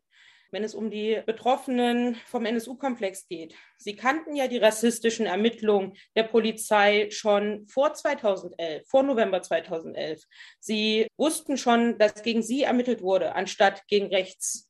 Sie kannten auch die Tatorte schon, als sie noch Kioske oder Internetcafés waren. Das heißt, Ihr Wissen, Ihre Expertise muss am Anfang stehen für, für die Untersuchungsausschüsse, nicht am Ende nochmal nachgeschoben. Das ist auch ganz wichtig. Wenn es beispielsweise um den hessischen NSU-Untersuchungsausschuss geht, dort war die Familie von Halid Yozgat, der 2006 vom NSU ermordet wurde, in den letzten Tagen ähm, geladen. Da stellte sich dann heraus, sie kannten Andreas Temme, den Verfassungsschützer, der beim Mord an Halit Yozgat anwesend war, kannten sie schon vorher. Er war häufiger zu Gast im Internetcafé gewesen. Das wäre ein wichtiger Ansatzpunkt für den Ausschuss gewesen. Aber dadurch, dass sie die Eltern von Halit Yozgat erst am letzten Tag geladen haben, hat es diese Erkenntnis ähm, nicht noch weiter in weitere Ermittlungen geschafft und auch nicht so richtig in den Abschlussbericht. Das muss sich also ändern. Es geht dann eben auch natürlich darum, Wer hat die Deutungshoheit? Genau das, was Antonia von der Behrens schon gesagt hat. In den Berichten kann es dann nicht darum gehen, dass die Behörden nur reingewaschen werden, dass nur deren Deutungshoheit ähm, und Deutung der Ereignisse, die meistens ist, hm, eigentlich ähm, ist nicht so richtig was schiefgelaufen. Man muss sich eigentlich auch für überhaupt nichts entschuldigen. Es ist irgend, hat einfach nicht so richtig geklappt. Man hat ganz viele Ausreden davon. Das findet sich dann in den Berichten wieder anstatt deutlich von institutionellem Rassismus zu sprechen, anstatt deutlich ähm, zu fordern, dass sich in den Behörden etwas ändern muss oder dass beispielsweise der Verfassungsschutz abgeschafft werden muss. Das findet dann in Sondervoten beispielsweise statt der ähm, Fraktion. Und da kommen wir eben wieder zur Rolle von uns als NSU Watch, aber auch von anderen zivilgesellschaftlichen AkteurInnen. Wir gehen in diese Untersuchungsausschüsse und sammeln die Erkenntnisse auf und wir bewerten sie dann auch. Wir analysieren sie dann auch für die Öffentlichkeit. Wir haben ja gehört in den Untersuchungsausschüssen, dass die PolizistInnen genauso sprechen, dass man eben sagen kann, hier handelt es sich ganz offensichtlich um institutionellen Rassismus, ähm, aber im Abschlussbericht stand es da nicht drinne. Aber wir haben es ja auch gehört und wir konnten es dann sagen und so wissen jetzt alle, auch durch JournalistInnen, auch durch die Nebenklage, insbesondere durch die Angehörigen und Überlebenden, der NSU-Komplex ist ein Paradebeispiel für institutionellen Rassismus, auch wenn es eben nicht von allen Abgeordneten so ähm, gesagt wurde. Und wenn es dann eben um die Abgeordneten geht, dann, wir haben es schon gehört, es geht darum, dass die Abgeordneten in den Untersuchungsausschüssen richtig arbeiten müssen, dass sie wirklich sich mit den Themen beschäftigen müssen. Das klingt wirklich wie eine Selbstverständlichkeit, aber wir mussten lernen, das ist es leider nicht. Wir haben erlebt, wie Abgeordnete die Untersuchungsausschüsse als so eine Art private Weiterbildung zum Thema genutzt haben. Das hätten sie aber natürlich in ihrer eigenen Zeit machen müssen. Sie müssen sich auskennen mit der extremen Rechten, sie müssen sich auskennen mit den Behörden, sie müssen sich auskennen mit rechter Ideologie, weil sonst bleibt das ganze Wissen, was vielleicht in den Akten steht, was sie lesen und bewerten müssen, zwischen den Aktendeckeln liegen, weil sie es einfach nicht verstehen können, was äh, sie dort lesen. Das heißt, es muss eine Beschäftigung mit dem Thema stattfinden. Dann geht es um die Befragungen.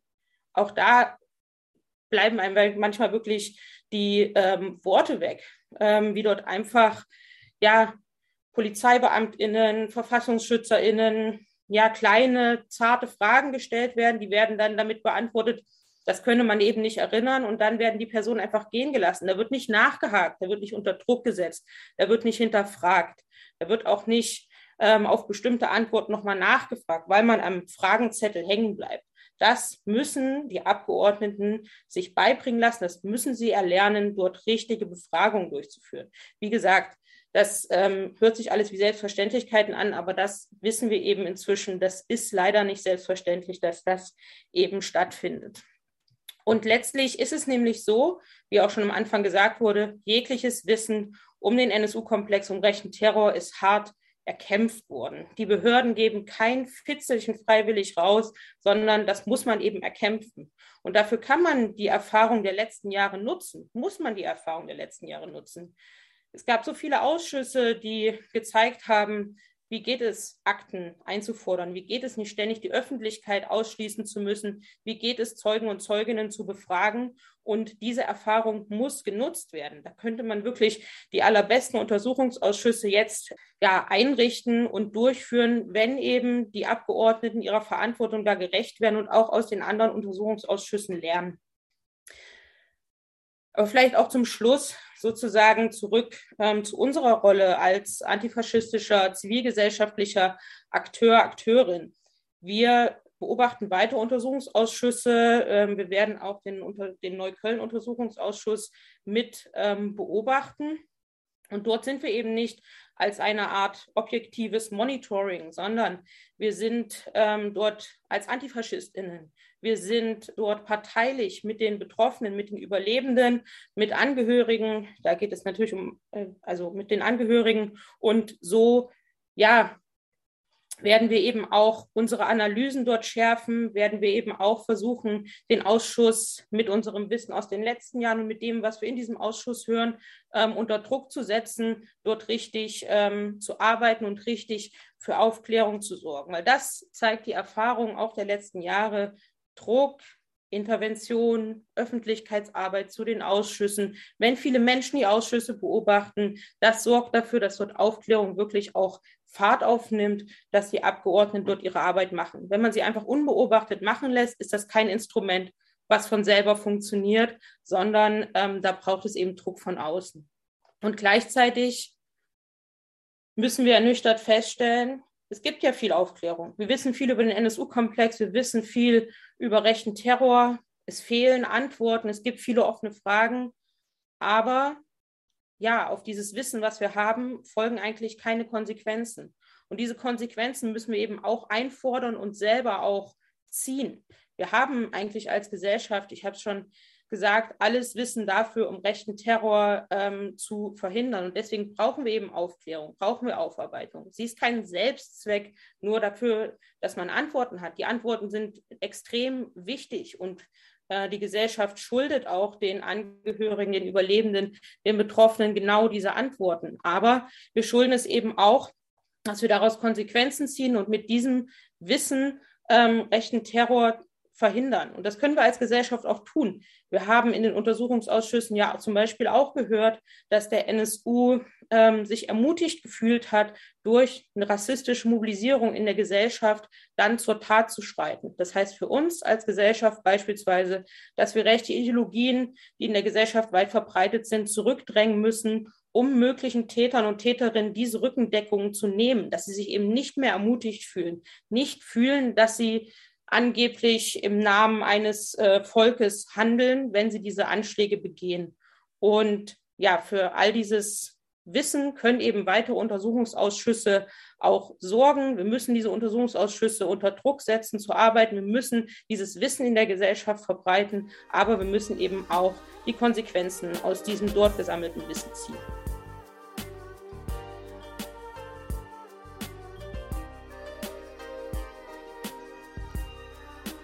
Ähnlich wie die Initiative Ahmed Ahmad beurteilt auch Christina Feist, deren Statement wir gleich hören werden, die Arbeit des Untersuchungsausschusses im Landtag von Sachsen-Anhalt nach dem Attentat an Yom Kippur 2019 auf die Synagoge in Halle, bei dem ja Jana Lange und Kevin Schwarze getötet wurden.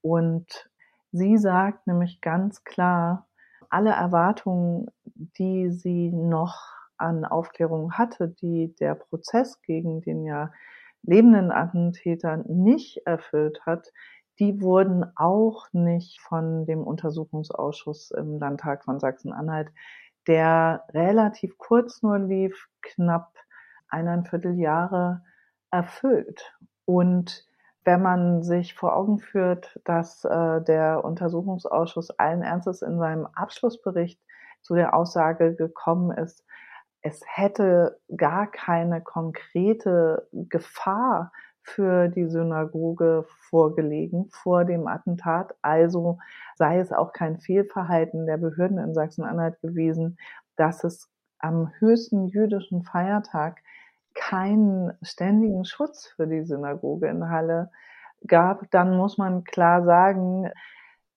kann man mehr als nachvollziehen, warum äh, Christina Feist und ja nicht nur sie so enttäuscht sind von diesem Untersuchungsausschuss.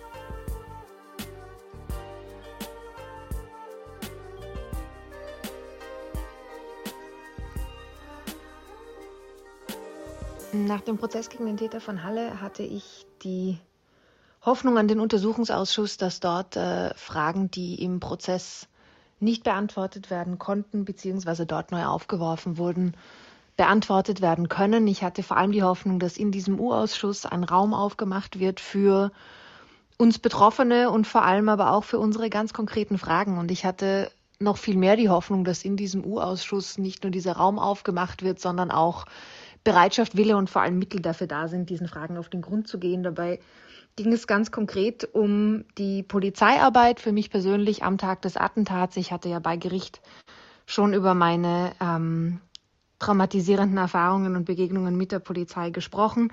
Mir ging es aber auch um Fragen, die ich in den Prozess mit hineingenommen hatte, wie zum Beispiel zum Fluchtversuch des Täters vor Prozessbeginn, aber auch um Fragen, die ich ähm, aus dem Prozess mitgenommen habe. Und da ging es vor allem um die Ermittlungen der Beamtinnen nach dem Attentat, wo sich im Gerichtssaal ja mehr als deutlich gezeigt hat, dass die nicht nur überhaupt kein Interesse daran hatten, auszusagen, ähm, mit Ausnahme von einer Beamtin, sondern vor allem auch überhaupt nicht qualifiziert waren, die Online-Aktivitäten des Täters auszuforschen oder zu evaluieren. Das sind doch recht tiefschürfende Fragen, die im Prozess durchaus gestellt wurden, aber nicht beantwortet werden konnten. Und ich dachte, in diesem U-Ausschuss gibt es Platz, Wille, Interesse und vor allem eben die Mittel, diesen Fragen auf den Grund zu gehen, diese Fragen, Anliegen und Bedürfnisse der Betroffenen ernst zu nehmen und tatsächlich auch etwas damit zu machen und diese Fragen nicht einfach unbeantwortet und leer im Raum stehen zu lassen. Das hat sich insofern nicht erfüllt. Ich hatte ganz im Gegenteil während dieses U-Ausschusses, während meiner Aussage dort schon den Eindruck, dass es sich viel eher um eine Art Formalie handelt und da zumindest kein gröberes Interesse daran besteht, sich wirklich auf ähm, die Bedürfnisse und Perspektiven der Betroffenen einzulassen. Ich war auch mit der Respektlosigkeit und dem sehr explizit zur Schau getragenen Desinteresse der beiden AfD-Politiker konfrontiert, die da waren. Insgesamt kann ich also sagen, dieser U-Ausschuss hat einen sturen Restfunken Hoffnung abermals enttäuscht und hat die Fragen, die ich hatte, überhaupt nicht beantwortet, hat mir aber vielmehr noch eigentlich mehr Fragen mitgegeben. Und die mit Abstand belastendste Frage davon ist, was heißt das für die Zukunft, wenn weder Prozesse bei Gericht noch Untersuchungsausschüsse im Parlament ein Raum für die Bedürfnisse und Ängste von Betroffenen sind und wenn weder da noch dort Wille und Bereitschaft herrschen, diesen Bedürfnissen von Betroffenen nachzugehen und tatsächlich ganz ehrlich auch Fragen zu beantworten, ehrliche Untersuchungen anzustellen. Was bedeutet das, wenn diese Mittel zwar vorhanden sind, aber nicht genutzt werden?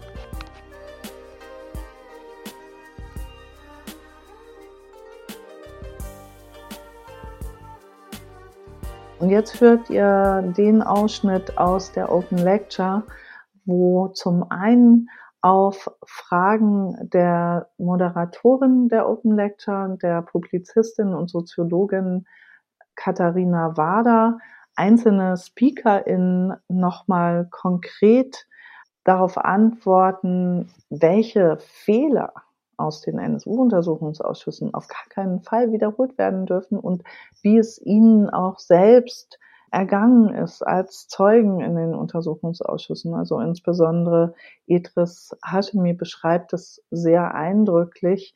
Und dann hören wir auch die Fragen aus dem Publikum aus der Open Lecture und die Antworten der SpeakerInnen darauf.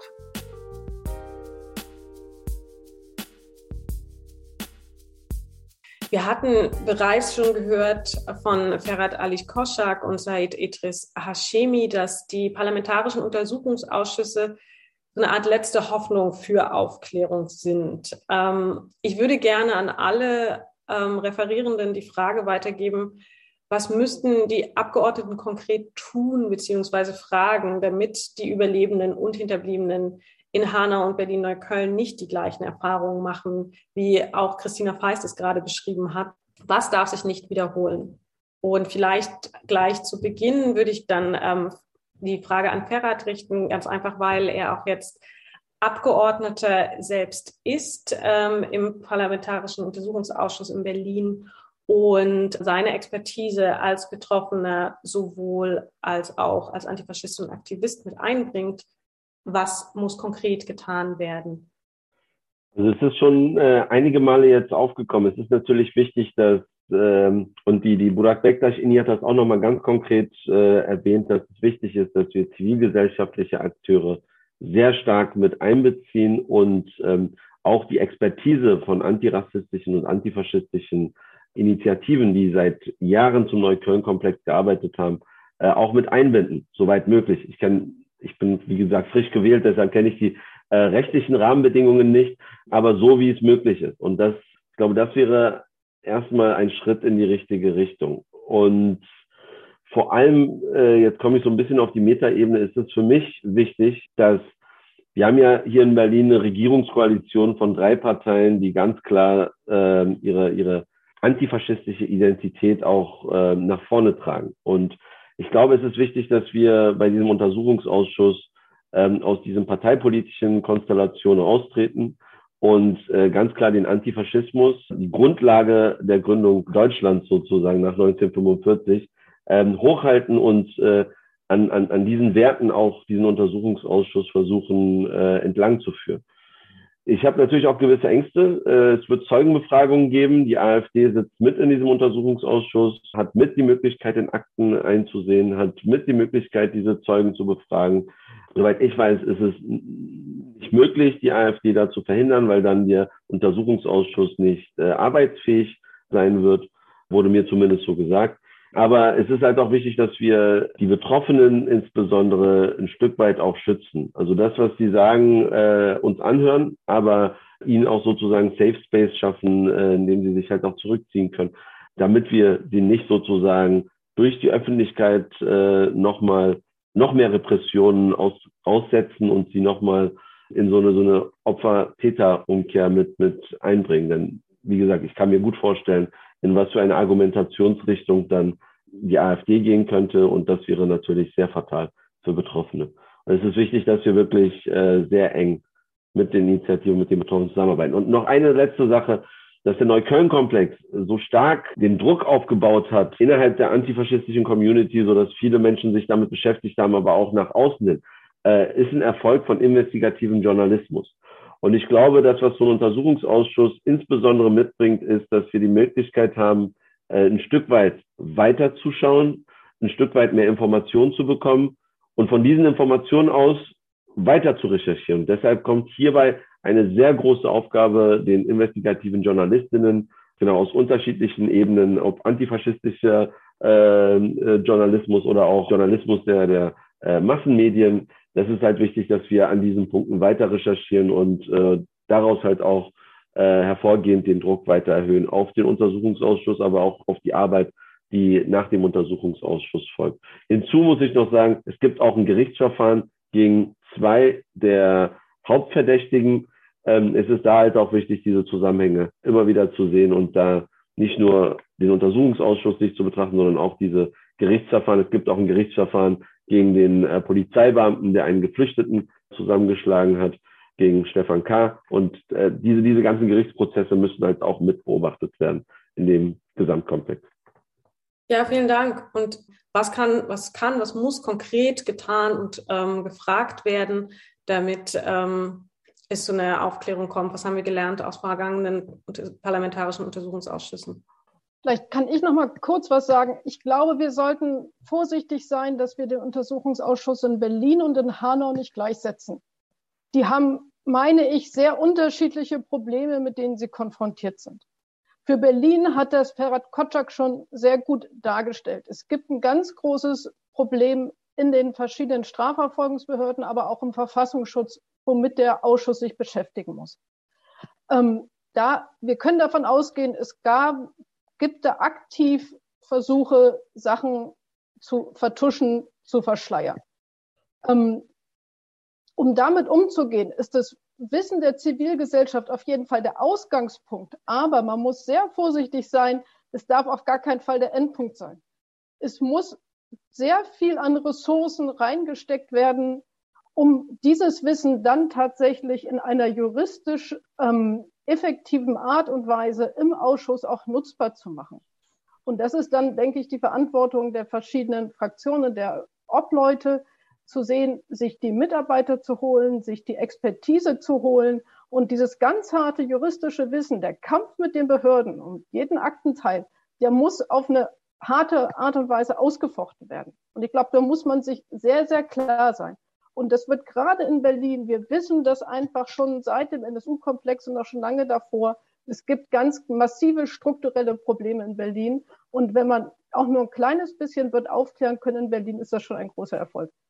Für Hanau, soweit wir wissen, gibt es da kein Problem mit dem Verfassungsschutz, dass der da irgendwie Wissen hat, was er nicht rausgibt oder verstecken will oder so. Da gibt es ein Problem, das hat ja Idris Hashemi schon angesprochen. Das ist zum Beispiel die Frage Notausgang, aber vielleicht noch ein anderes Problem, was ich gerade ansprechen will. Ähm, der Täter war ja nach Hause nach den Morden zurückgekehrt und es hat drei Stunden gedauert, bis zugegriffen wurde. Das SEK hatte das Haus des Täters umstellt und hat drei Stunden gewartet, bis sie reingegangen sind. In dieser Zeit hat er seine Mutter ermordet und sich dann selber getötet. Wann genau, das wissen wir nicht. Aber natürlich stellt sich die große Frage, ähm, hätte nicht früher zugegriffen werden können, würde er noch leben, dann hätten die Überlebenden wenigstens einen Prozess, ähm, in dem versucht werden könnte, aufzuklären und so etwas Gerechtigkeit zu schaffen. Und das ist nicht möglich geworden. Woran das liegt, das wissen wir nicht, aber es ist ein ganz klassisches Problem, was man sehr gut in einem Untersuchungsausschuss aufklären kann. Das kann man nicht in einem Strafverfahren aufklären, weil es im Augenblick nicht sichtbar ist, dass da irgendwie strafrechtlich relevantes Verhalten ist. Aber die Frage ist, warum wurde da nicht zugegriffen? Warum wurde so lange gewartet? Und dafür hat der Ausschuss eigentlich alles in der Hand. Sie können die relevanten Akten beiziehen. Sie können mit den relevanten Einsatzleitern sprechen. Und das kann man ganz gut aufklären. Da ist es letztendlich, würde ich denken, eigentlich der Wille vor allem der Obleute, sich damit zu beschäftigen. Und da wird es auch Widerstände geben in der Polizei. Ich glaube aber nicht, dass die vergleichbar sind mit den Widerständen, die es gerade in Berlin im Verfassungsschutz geben wird und die auch sehr viel schwieriger juristisch zu überwinden sind als die Widerstände, die es in Hanau geben wird. Und da muss man jetzt den Druck machen, weil ich meine, da ist in Hanau Aufklärung auf jeden Fall möglich mit dem entsprechenden Willen. Ja, wenn ich noch äh, anknüpfen kann gleich, also Ich persönlich bin auch der Meinung, dass vor allem zivilgesellschaftliche Initiativen in so Untersuchungsausschüssen mit eingebunden werden sollten, weil vor allem gerade diese Initiativen auch voll im Thema drinne sind und ja auch dafür ähm, kämpfen, dass halt äh, die Aufklärung stattfindet. Und ähm, da wollte ich äh, nochmal dem Ferhat Ali Kotschak äh, auf jeden Fall zustimmen, dass das äh, auch meine Forderung so ist. Und vor allem, was ich finde, ist, dass in den Untersuchungsausschüssen einfach nur die richtigen Fragen gestellt werden müssen. Und da kommt es dann immer darauf an, ob die Obmänner äh, wirklich was zur Aufklärung beitragen möchten oder nicht. Und äh, das entscheidet dann am Ende des Tages über diesen Untersuchungsausschuss einfach, was für Fragen gestellt werden, äh, werden und was aus diesen äh, Fragen sich ergeben, ob weitere Ermittlungen zustande kommen und ob da etwas rauskommt einfach bei diesem äh, Untersuchungsausschuss. Untersuchungsausschuss. Vor allem äh, der Punkt, es war ja einmal der Notausgang jetzt bei uns in Hanau gewesen, plus noch die Zeit, äh, was Frau von der Behrens jetzt angesprochen hat, im Täterhaus. Ich meine, ähm, da sind drei Stunden vergangen, bevor der früheste Todeszeitpunkt von dem Täter äh, da war. Und ähm, was ist in diesen drei Stunden da einfach auch zu Hause passiert, ist dann die nächste Frage. Das sind so Themen, die ähm, kann keiner so wirklich äh, beantworten. Warum hat die Polizei sich so verhalten, wie die sich in der Nacht verhalten haben? Warum haben sie so spät erst gestürmt gehabt? Und wie sind die da auch genau vorgegangen bei der Stürmung? Ähm, das sind alles Fragen, die jetzt in diesem Untersuchungsausschuss einfach offengelegt werden, wo wir einfach erhoffen, dass wir auch eine Antwort darauf bekommen. Beide Untersuchungsausschüsse, aber vor allen Dingen den in Berlin in Hessen gibt es ja gerade zwei arbeitende Untersuchungsausschüsse zum Thema. Es gibt ja auch noch den Untersuchungsausschuss zum Mord an Walter Lübcke und zum Angriff auf Ahmed I.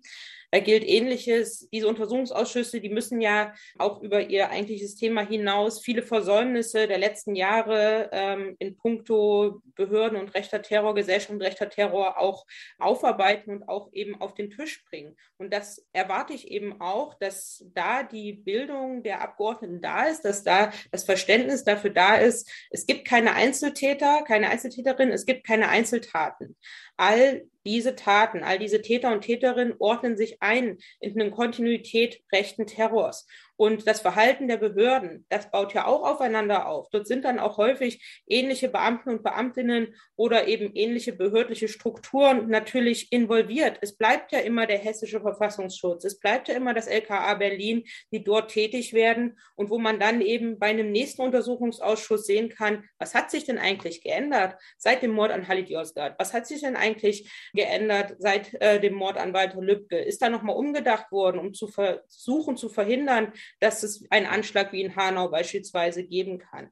Und hier in Berlin gehört natürlich auch die Verstrickung des LKA Berlins mit dem NSU-Komplex auf den Tisch. Da ähm, muss man sprechen über die Morde an Burak Bektasch und an Luke Holland, das wurde schon gesagt. Man kann, muss sprechen über eine Neonazi-Szene, die hier vernetzt ist seit den 90er Jahren, spätestens über eine Geschichte rechten Terrors in Berlin, die ähm, noch ein paar Jahrzehnte zurückreicht. Das muss man mit äh, in den Blick nehmen. Das muss auch mit Gegenstand dieses Untersuchungsausschusses sein, sonst wird man dann nicht zur Aufklärung kommen. Man muss ja am Ende auch sagen können, eigentlich, das wäre das Ideal, nicht, was ist in einer bestimmten Nacht passiert, wer war da vor Ort, sondern wie funktionieren Neonazi-Vernetzungen, dass dann letztlich ähm, solche Taten ermöglicht werden. Und da muss der Blick geöffnet werden, da muss breiter rangegangen werden. Und die Untersuchungsausschüsse haben ja genau das auch in der Hand. Sie bestimmen selber ihre Arbeit. Sie müssen dann eben selber auch schauen, ähm, dass sie die richtigen Komplexe anfassen,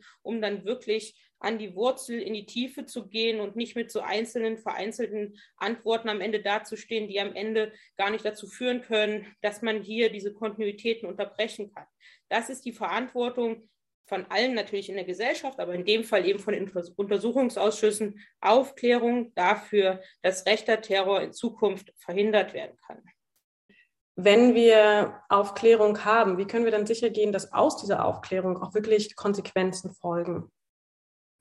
Also sicher gehen kann man sicherlich nie, aber muss halt auch dann dranbleiben. Da ist wirklich langer Atem gefragt. Es ist erst langer Atem gefragt, diese Ausschüsse zu beobachten, unter Druck zu setzen, ähm, zu sehen, was wird da erarbeitet und danach halt immer wieder auch nachzufragen, ja, was ist denn eigentlich passiert? Das hat sich ja alles so gut angehört, was da ähm, an Konsequenzen beschlossen wurde in den Untersuchungsausschüssen. Und da wurden ja dann auch nochmal ganz tolle Versprechungen oft gemacht und die müssen sich dann wieder an der Realität sozusagen messen. Und und die Realität, an der sich leider messen müssen, sind dann leider weitere Anschläge, die nicht ähm, verhindert werden könnten. Und dann zeigt sich dann plötzlich, institutionellen Rassismus gibt es ja immer noch. Der ist ja gar nicht aufgearbeitet worden. Das ist ja gar nicht richtig äh, verändert worden. Die Behörden zeigen immer noch das ähnliche Verhalten wie in den Fällen davor. Und da bleibt, braucht es eben einen langen Atem, eine gesellschaftliche Auseinandersetzung, gesellschaftlicher Druck und einen gesellschaftlichen Willen, dass sich da eben etwas ändert. Und das zeigen eben auch die letzten zehn Jahre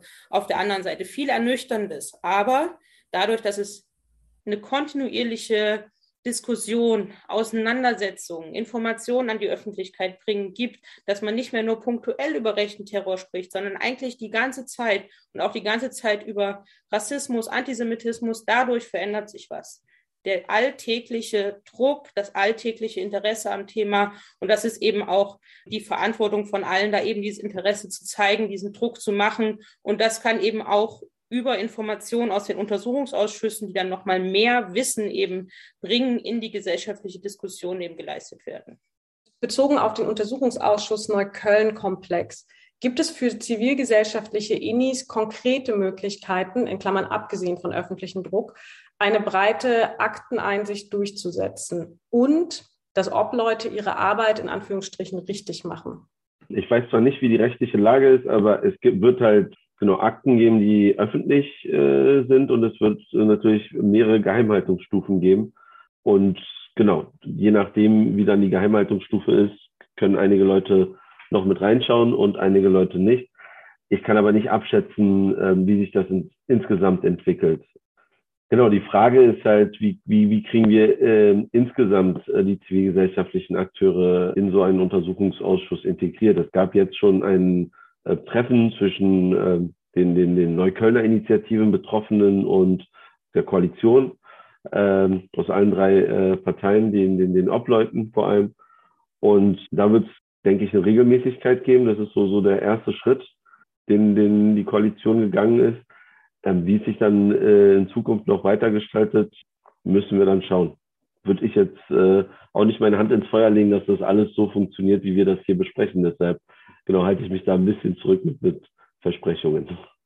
Vielleicht kann ich noch mal kurz ergänzen. Also das ist natürlich schwierig. Die Frage der Aktenvollständigkeit, ich habe schon gesagt, das ist natürlich in erster Linie eine Arbeit, die die Obleute und ihre Mitarbeiterinnen machen müssen. Aber es gibt ja gerade im Neukölln-Komplex so viele Betroffene. Das heißt, viele haben Anwältinnen gehabt, viele haben auch selber Akteneinsicht gehabt und haben da ja schon gesehen, was gibt es an Akten, was fehlt eigentlich mutmaßlich, welche Akten existieren noch, sind uns aber nicht gegeben worden. Und dieses Wissen zum Beispiel zusammenzutragen, was es bei den Betroffenen und aber gerade auch ihren Anwältinnen ja schon gibt, das wäre etwas, was wesentlich ist und wo man auch Beweisanträge zum Beispiel vorbereiten kann, die dann eingebracht werden in den Untersuchungsausschuss. Nicht? Das ist, glaube ich, so ein ganz, ganz praktischer Punkt, den man tun kann.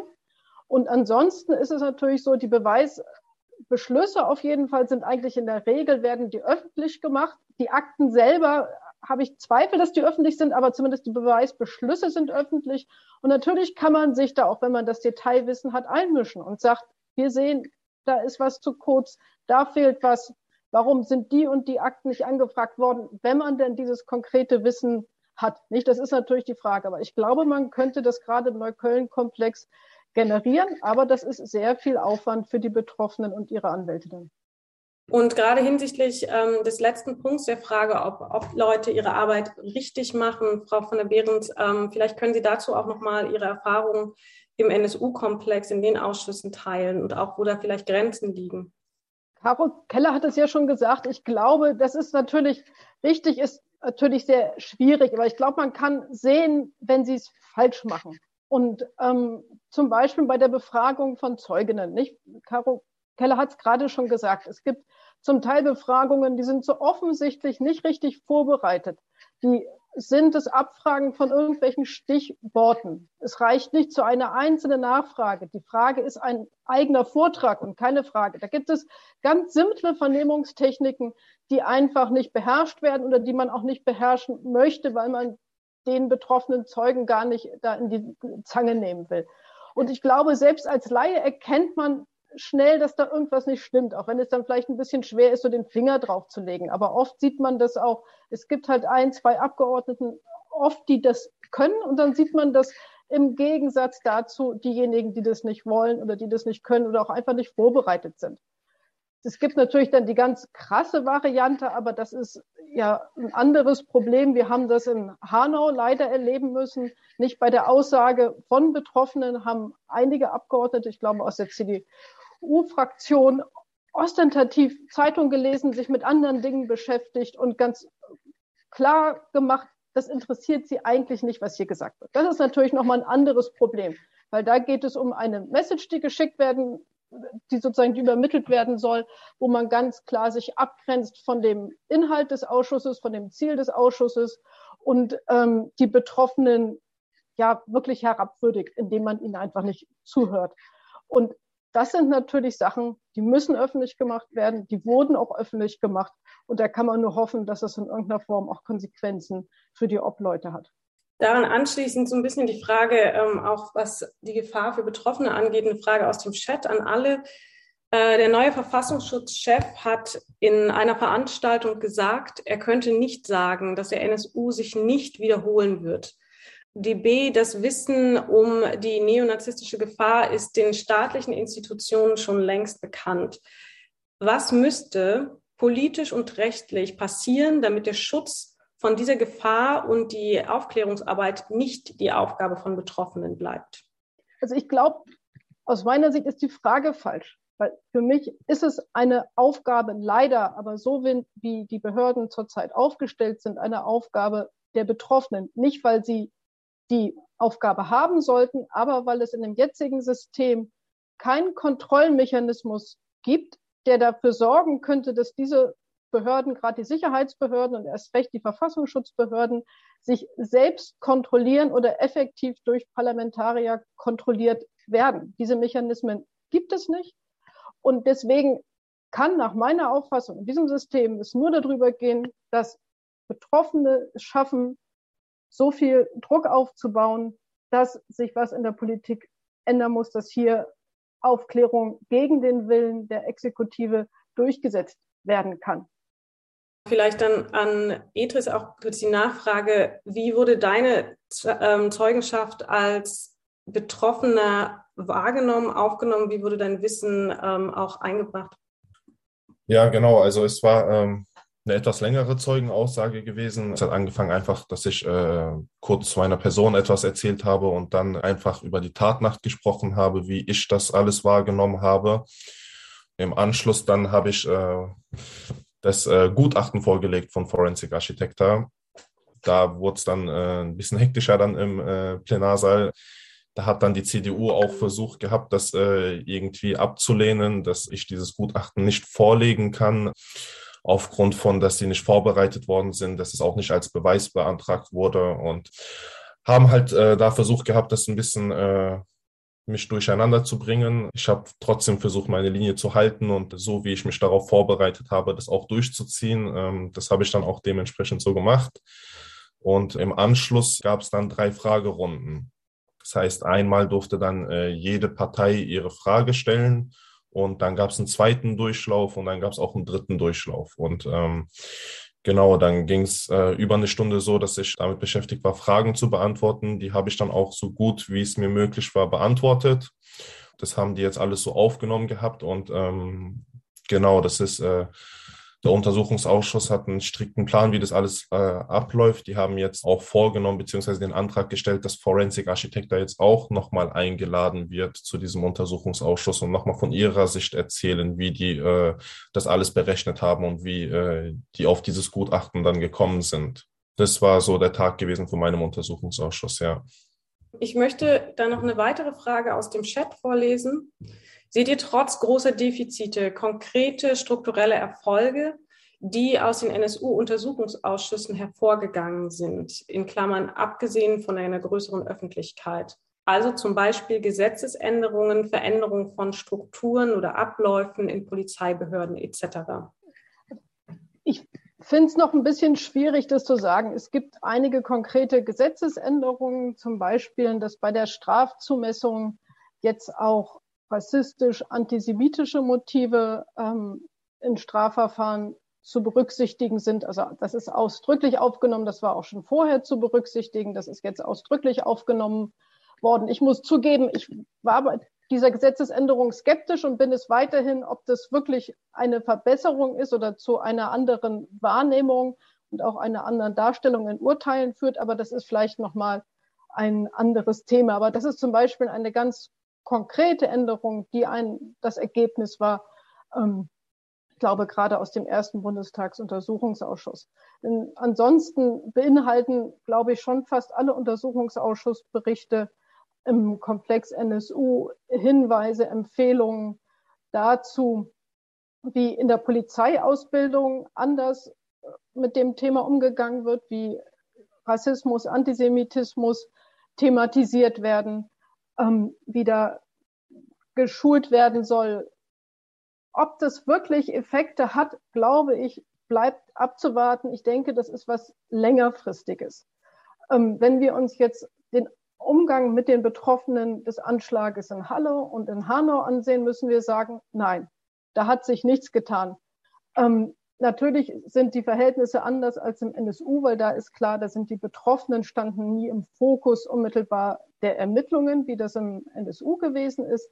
Aber der Umgang zeigt doch ganz klar, würde ich sagen, zum Teil antisemitische, rassistische Züge im Einzelnen. Muss man sehr genau aufpassen, was ist da sozusagen einfach Ignoranz, was ist mehr als nur Ignoranz. Das ist sehr schwierig, aber es ist zumindest hochproblematisch und in jedem Fall zeigt es sich, dass es kein Gefühl dafür gibt, was es bedeutet, wenn Menschen aufgrund ihrer Herkunft, Religion, was auch immer ihnen zugeschrieben wird, ausgesucht wurden als Opfer eines äh, Hassverbrechens. Nicht? Und die, was das für den Betroffenen, die Betroffenen in dem Moment bedeutet, ist ganz offensichtlich so gut wie kein Beamten, der vor Ort ist, im Einsatz ist, wirklich bewusst. Im Einzelnen muss man Unterschiede machen, wer wie umgeht, ob da Empathie ist oder nicht. Aber vielleicht nur mal, um zu sagen, wie das in Halle war. Da gab es viele Probleme, aber was alle Überlebenden aus der Synagoge einhellig beschrieben haben, die große Differenz im Umgang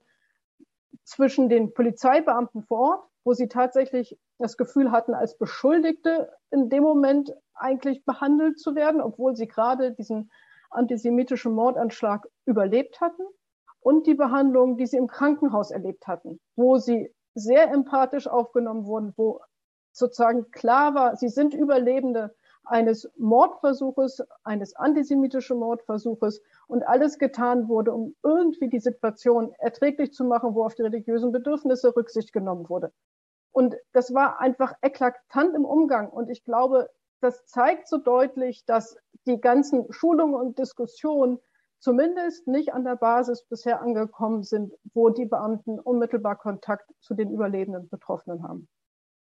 Ich würde gerne da noch mit einsteigen. Also es gibt natürlich viel Bewegung so Untersuchungsausschüsse sind ja nur Bestandteile einer größeren gesellschaftlichen Debatte.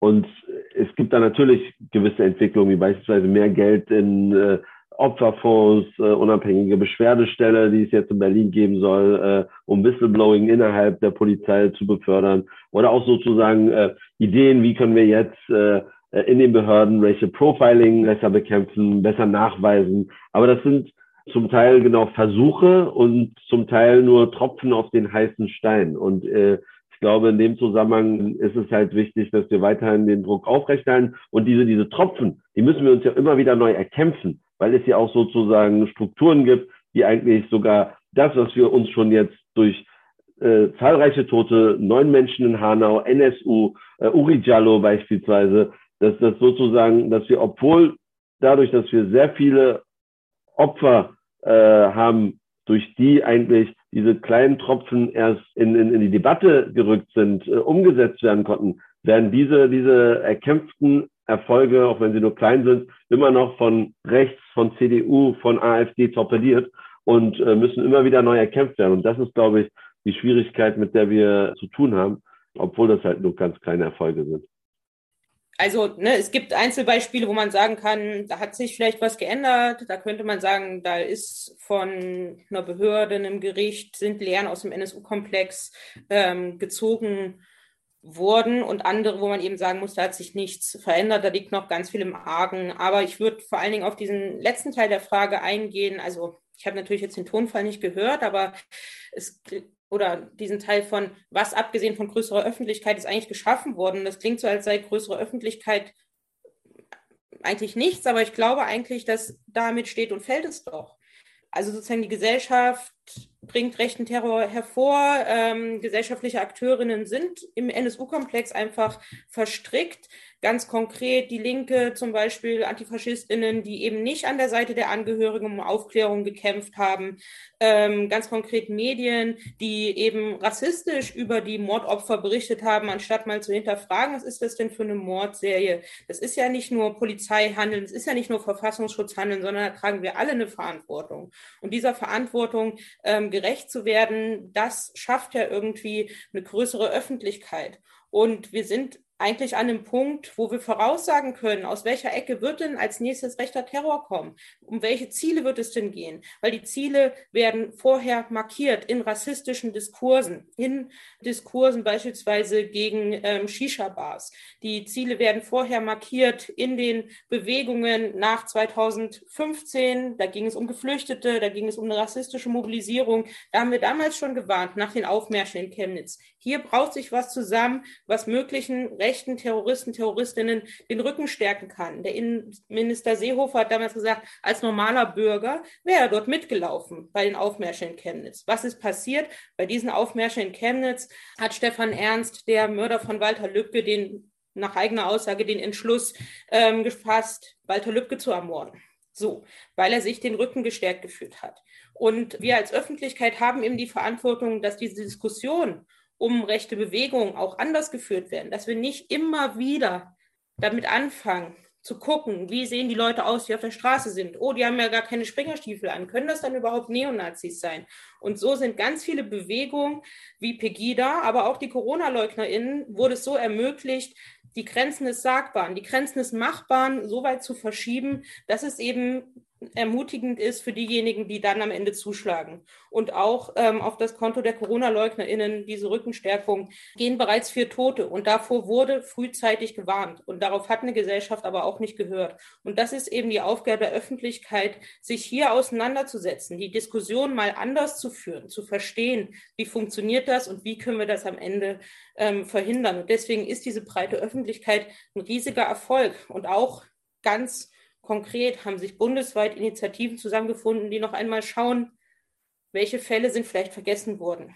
Also natürlich Angehörige, Betroffene, Überlebende, die erinnern sich noch. Aber in der breiteren Gesellschaft wurden viele Anschläge vergessen, wie zum Beispiel der Anschlag in der Hamburger Halsgestraße 1980, wo New York Chow und Doan Lin ermordet wurden. Und da hat sich eine Initiative zusammengefunden, hat nochmal aufgearbeitet, was ist passiert, hat Angehörige gefunden, hat Überlebende gefunden, die jetzt Teil der Initiative sind. Und so arbeiten Initiativen bundesweit die Geschichte rechten Terrors auf.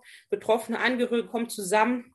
Es wird ein Gedenken erkämpft, was nicht institutionalisiert staatlich ist, sondern was von den Betroffenen, von den Angehörigen selbst eben bestimmt wird. Und das ist doch wirklich etwas, was ja unendlich wichtig ist und was eben aber auch den Kampf gegen rechten Terror entscheidend vorankommt. Wir sind da den Behördenhandel nicht einfach ohnmächtig ausgeliefert, sondern wir haben das wirklich selber in der Hand, hier für Unterschiede zu sorgen. Wie bindend sind denn die Empfehlungen, über die jetzt gesprochen wurden, von Untersuchungsausschüssen? Wer ist für die Umsetzung genau verantwortlich? Die, also, die sind nicht, juristisch sind die nicht einklagbar. Ja? Und die Behörde, an die sich die richtet, die ist dafür zuständig, das umzusetzen. Und es ist natürlich letztendlich dann die Verantwortung auch des Parlaments zu prüfen, ob die Empfehlungen umgesetzt werden. Die haben ja sozusagen über die Regierung die Möglichkeit, entsprechend die Verwaltung, die Behörden zu kontrollieren und dafür zu sorgen, dass das umgesetzt wird. Ja, das ist ja nicht so, dass dann Empfehlungen dort stehen und alle sind machtlos, sondern dass kann ja kontrolliert werden und wenn es nicht umgesetzt wird, dann kann man, muss man das zurückgeben an das Parlament und die Regierung, dass die dafür sorgen müssen, dass es umgesetzt wird. Nur es muss erstmal, und das ist ja oft das Schwierigere, genau geguckt werden, was ist passiert, was ist umgesetzt worden, was ist nicht umgesetzt worden. Das sind, das ist eine sehr kleinteilige Arbeit, weil die Empfehlungen sind ja meistens nicht, ähm, ja, das sind viele kleine und wo ist die Frage, ja, hat diese Änderung jetzt in der Polizeiausbildung zum Beispiel, ist das eine Umsetzung oder ist es noch nicht ausreichend umgesetzt? Ähm, da müssen wiederum auch, muss das Parlament dahinter bleiben. Ähm, und das zu kontrollieren, ob das wirklich erfolgt ist und ob sie davon ausgehen, ihr Bericht, den der Ausschuss verabschiedet hat, der ist ausreichend umgesetzt worden. Und natürlich sind es dann wieder auch, ja, der politische Druck von außen, von der Zivilgesellschaft, der genau das sagt. Wir wollen jetzt wissen, was ist passiert. Und da gibt es auch regelmäßig Berichte, die dann das einfordern. Das muss man angucken. Da, das sind aber viele Ressourcen, die da drauf gehen, genau das zu eruieren und in einer Art und Weise für die Öffentlichkeit aufzuarbeiten, dass es auch händelbar ist. Ich meine, keiner liest sich 100 Seiten Bericht durch oder ja, aber nur die allerwenigsten. Das heißt, das aufzuarbeiten und zu sagen, das sind die Punkte, hier muss Druck gemacht werden, das können eigentlich oder ja, zivilgesellschaftliche Initiativen, wenn sie dafür die, ja, das nötige Wissen und vor allem die Ressourcen haben. Ich würde gerne zum Abschluss an alle nochmal die Frage stellen, ähm, was ihr euch oder Sie sich wünschen ähm, von den Zuhörenden. Wie kann eure Arbeit, Ihre Arbeit in den unterschiedlichen parlamentarischen Untersuchungsausschüssen konkret unterstützt werden? Also in erster Linie ähm, finde ich, ist es die wichtigste Unterstützung, dass wir eine sehr breite Öffentlichkeit schaffen, äh, neben den Untersuchungsausschüssen, das investigative Journalisten, ich kann es nicht oft genug sagen, weiter recherchieren, auch bei den Teilergebnissen, äh, bei den ersten Infos, die rauskommen. Und dass genau von außen eigentlich der Druck dadurch halt auch erhöht wird, indem äh, genau ZDF berichtet, Tagesspiegel berichtet, Taz berichtet, also nicht nicht nur jetzt sozusagen linke Medien, sondern halt auch bis äh, in die Mitte der Gesellschaft, damit halt auch andere Menschen das das mal mitbekommen, was da abgeht und wie die Situation ist. Denn was auf alle Fälle nicht geht, ist, dass, dass äh, Betroffene, dass nur sozusagen die Arbeit der Betroffenen ähm, so allein dastehen, weil es ist keine Selbstverständlichkeit, dass Betroffene wirklich sich für engagieren für Aufklärung. Ähm, ich sage mal, ich bei, bei mir war der Tod so kurz davor und dass ich wieder aktiv werden konnte, ist der Erfolg von Opferberatungsstellen, von VBRG, von Reach Out hier in Berlin, von der, von der psychologischen Beratung, dass meine Eltern wieder irgendwie im Leben angekommen sind, ist auch deren Erfolg. Es ist wichtig, dass wir auch gucken, wie können wir viel mehr diese, die, die, die Opferberatungsstellen, die, die, äh, den Support der Betroffenen stärken. Und in dem Zusammenhang sehe ich halt auch, es ist nicht selbstverständlich, dass, äh, und deshalb auch ganz großen Respekt, dass, dass äh, ETSIS hier ist und für Aufklärung kämpft. Ich weiß nicht, wie ich wieder sozusagen im, im aktiven Leben angekommen wäre, wenn äh, meine Eltern gestorben wären aufgrund meines politischen Engagements. Und deshalb äh, vollen Respekt, Etzis, an dich.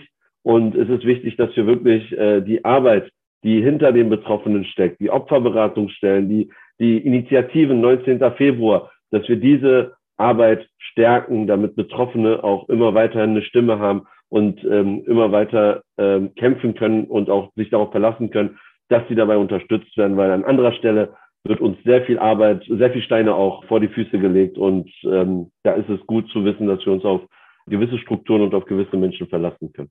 Also ich gebe dir äh, bei jedem Punkt da recht. Ferhat, auf jeden Fall ähm, auch Respekt von meiner Seite aus, wie du das alles hinbekommst und politisch so äh, engagiert bist. Was ich auch unterstütze, ist auf jeden Fall, dass äh, investigative Arbeit vor allem ähm, weitergemacht wird, weil äh, diese Arbeit ist die Arbeit, wo es dann am Ende des Tages an die Öffentlichkeit kommt und äh, wo dann aufgedeckt wird, was alles schiefgelaufen ist. Und ähm, einfach die Solidarität der Menschen. Ich habe jetzt in den letzten zwei Jahren einfach gemerkt, dass äh, wenn man Druck auf die Politik auf, äh, ausüben möchte, dann äh, braucht man einfach eine starke zivile Bevölkerung einfach im Rücken. Und äh, das ist das, was wir weiterhin in Zukunft benötigen, dass wenn wir unsere Forderung durchsetzen möchten, dass wir Menschen haben, die an unserer Seite sind und uns unterstützen bei unseren Forderungen. vielleicht noch ein Punkt. Es ist ja, denke ich, schon fast alles gesagt, aber ich glaube, es ist extrem wichtig, was wir ja auch immer schon gesagt haben, das Wissen auch um, wie man effektiv in Ausschüssen arbeiten kann, aus den NSU-Ausschüssen zu nutzen. Also, dass jetzt die laufenden Ausschüsse sich ganz aktiv wenden an die Obleute in den NSU-Untersuchungsausschüssen, vor allem in den erfolgreichen NSU-Untersuchungsausschüssen und sagen, wie habt ihr das gemacht? Welche Probleme hattet ihr ganz konkret und wie seid ihr damit ganz konkret umgegangen? Das sind Sachen, das sind Schulungen hinter verschlossenen Türen, das ist nichts für die Öffentlichkeit, aber dieses Wissen muss generiert werden. Das ist ab, also wirklich absurd, wenn das brach liegt, aber das ist sehr viel konkrete, handwerkliche, auch juristische, aber nicht nur juristische Arbeit, die da geleistet werden muss und wo das Wissen auf gar keinen Fall versickern darf. Ähm, dazu gehört auch nach meiner Auffassung, dass die Berichte, die Abschlussberichte der NSU-Untersuchungsausschüsse noch besser ausgewertet werden müssen. Wir haben inzwischen ich glaube, ähm, ein Volumen von 18.000 Seiten, wenn man die alle zusammennimmt, was es im Augenblick gibt. Das ist wahnsinnig viel, das kann keiner lesen. Aber zumindest kann man mal sie durchgucken, darauf hin, was sind die strukturellen Probleme, die im Zuge der Aufklärung beschrieben worden sind, also die strukturellen Probleme in Bezug auf die Aufklärung und was kann man daraus selbst für Schlüsse ziehen für die eigene Arbeit. Und da muss man Menschen dran setzen, die müssen diese Arbeit machen. Aber nur dann kommen wir weiter, weil natürlich auch die Behörden gelernt haben. Nicht? Also das ist ein ganz anderes Thema. Aber der Verfassungsschutz hat natürlich aus der erfolgreichen Arbeit gerade des ersten thüringischen Untersuchungsausschusses gelernt und hat versucht, dass sich das nicht wiederholt, dass nicht wieder ein Ausschuss so viele Akten in die Hand bekommt. Und die sind da auch relativ effektiv gewesen. Das heißt, auch wir müssen da lernen.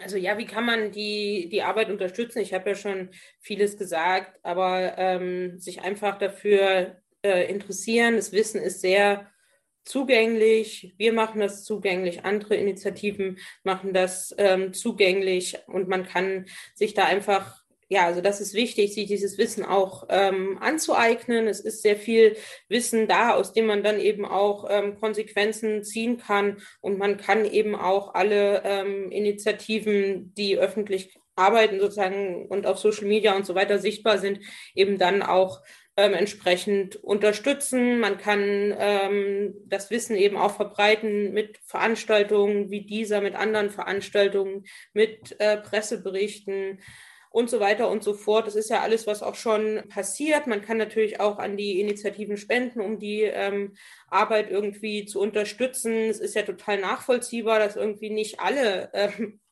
immer an Werktagen in Untersuchungsausschüssen sitzen können. Aber man kann eben natürlich Initiativen dazu befähigen, diese Arbeit zu machen. Und insofern, ja, wünsche ich mir, dass es eben auch ja, 2022 eine große Aufmerksamkeit für die hier besprochenen Themen gibt, weil das eben ja dazu führen kann, dass sich etwas verändert. Ja, vielen Dank. Und das ist auch schon das Schlusswort, würde ich sagen.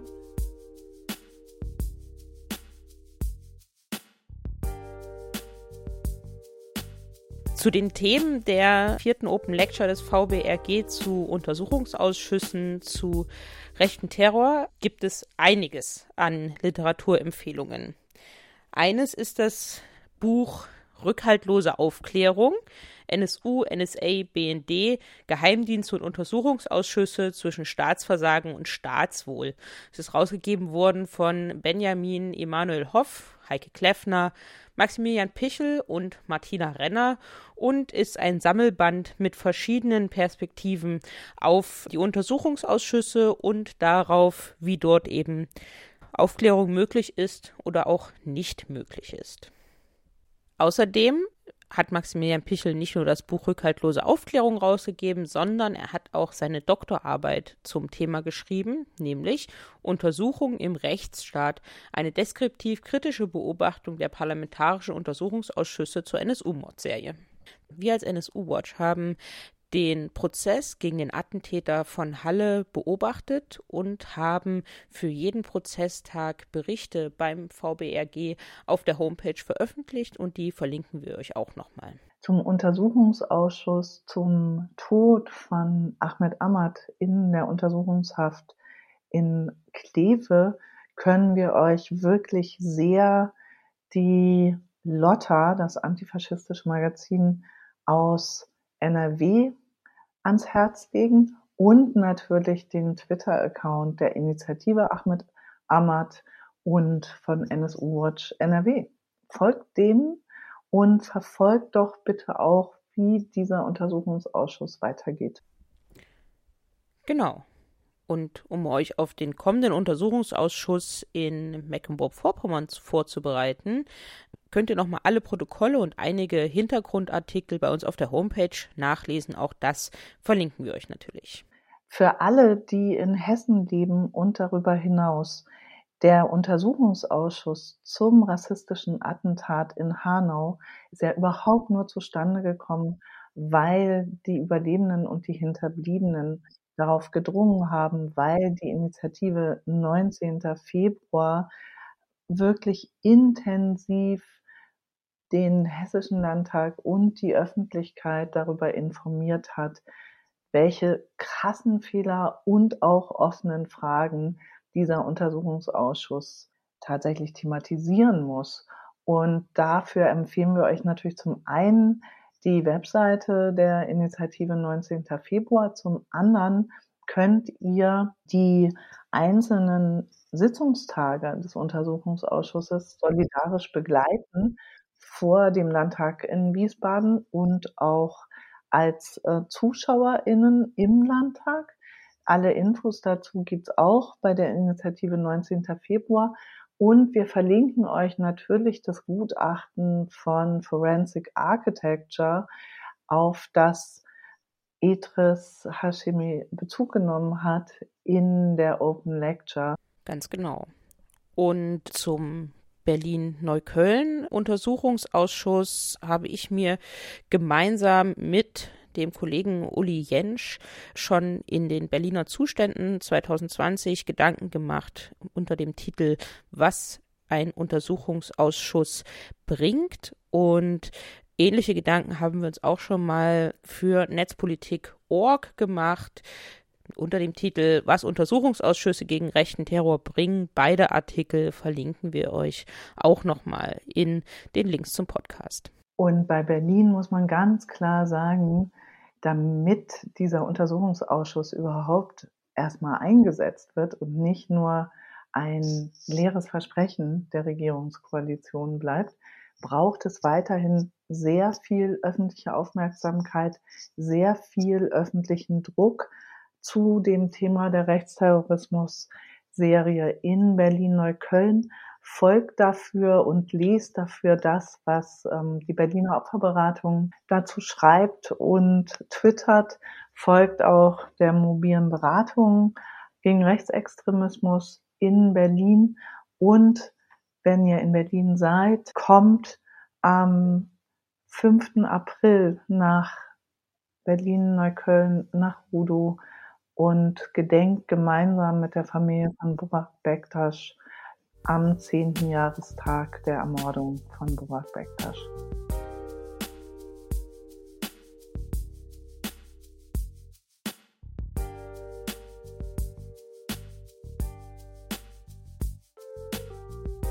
Jetzt bleibt nur noch euch zu danken dafür, dass ihr das Interesse an diesem Podcast wieder habt und der Ausblick auf die nächste Episode des Podcasts in zwei der nächsten Folgen bleiben wir eigentlich beim Thema, nämlich wir schauen nach Bayern und was in Bayern eigentlich aufgearbeitet werden müsste, zum Beispiel durch einen zweiten äh, NSU-Untersuchungsausschuss.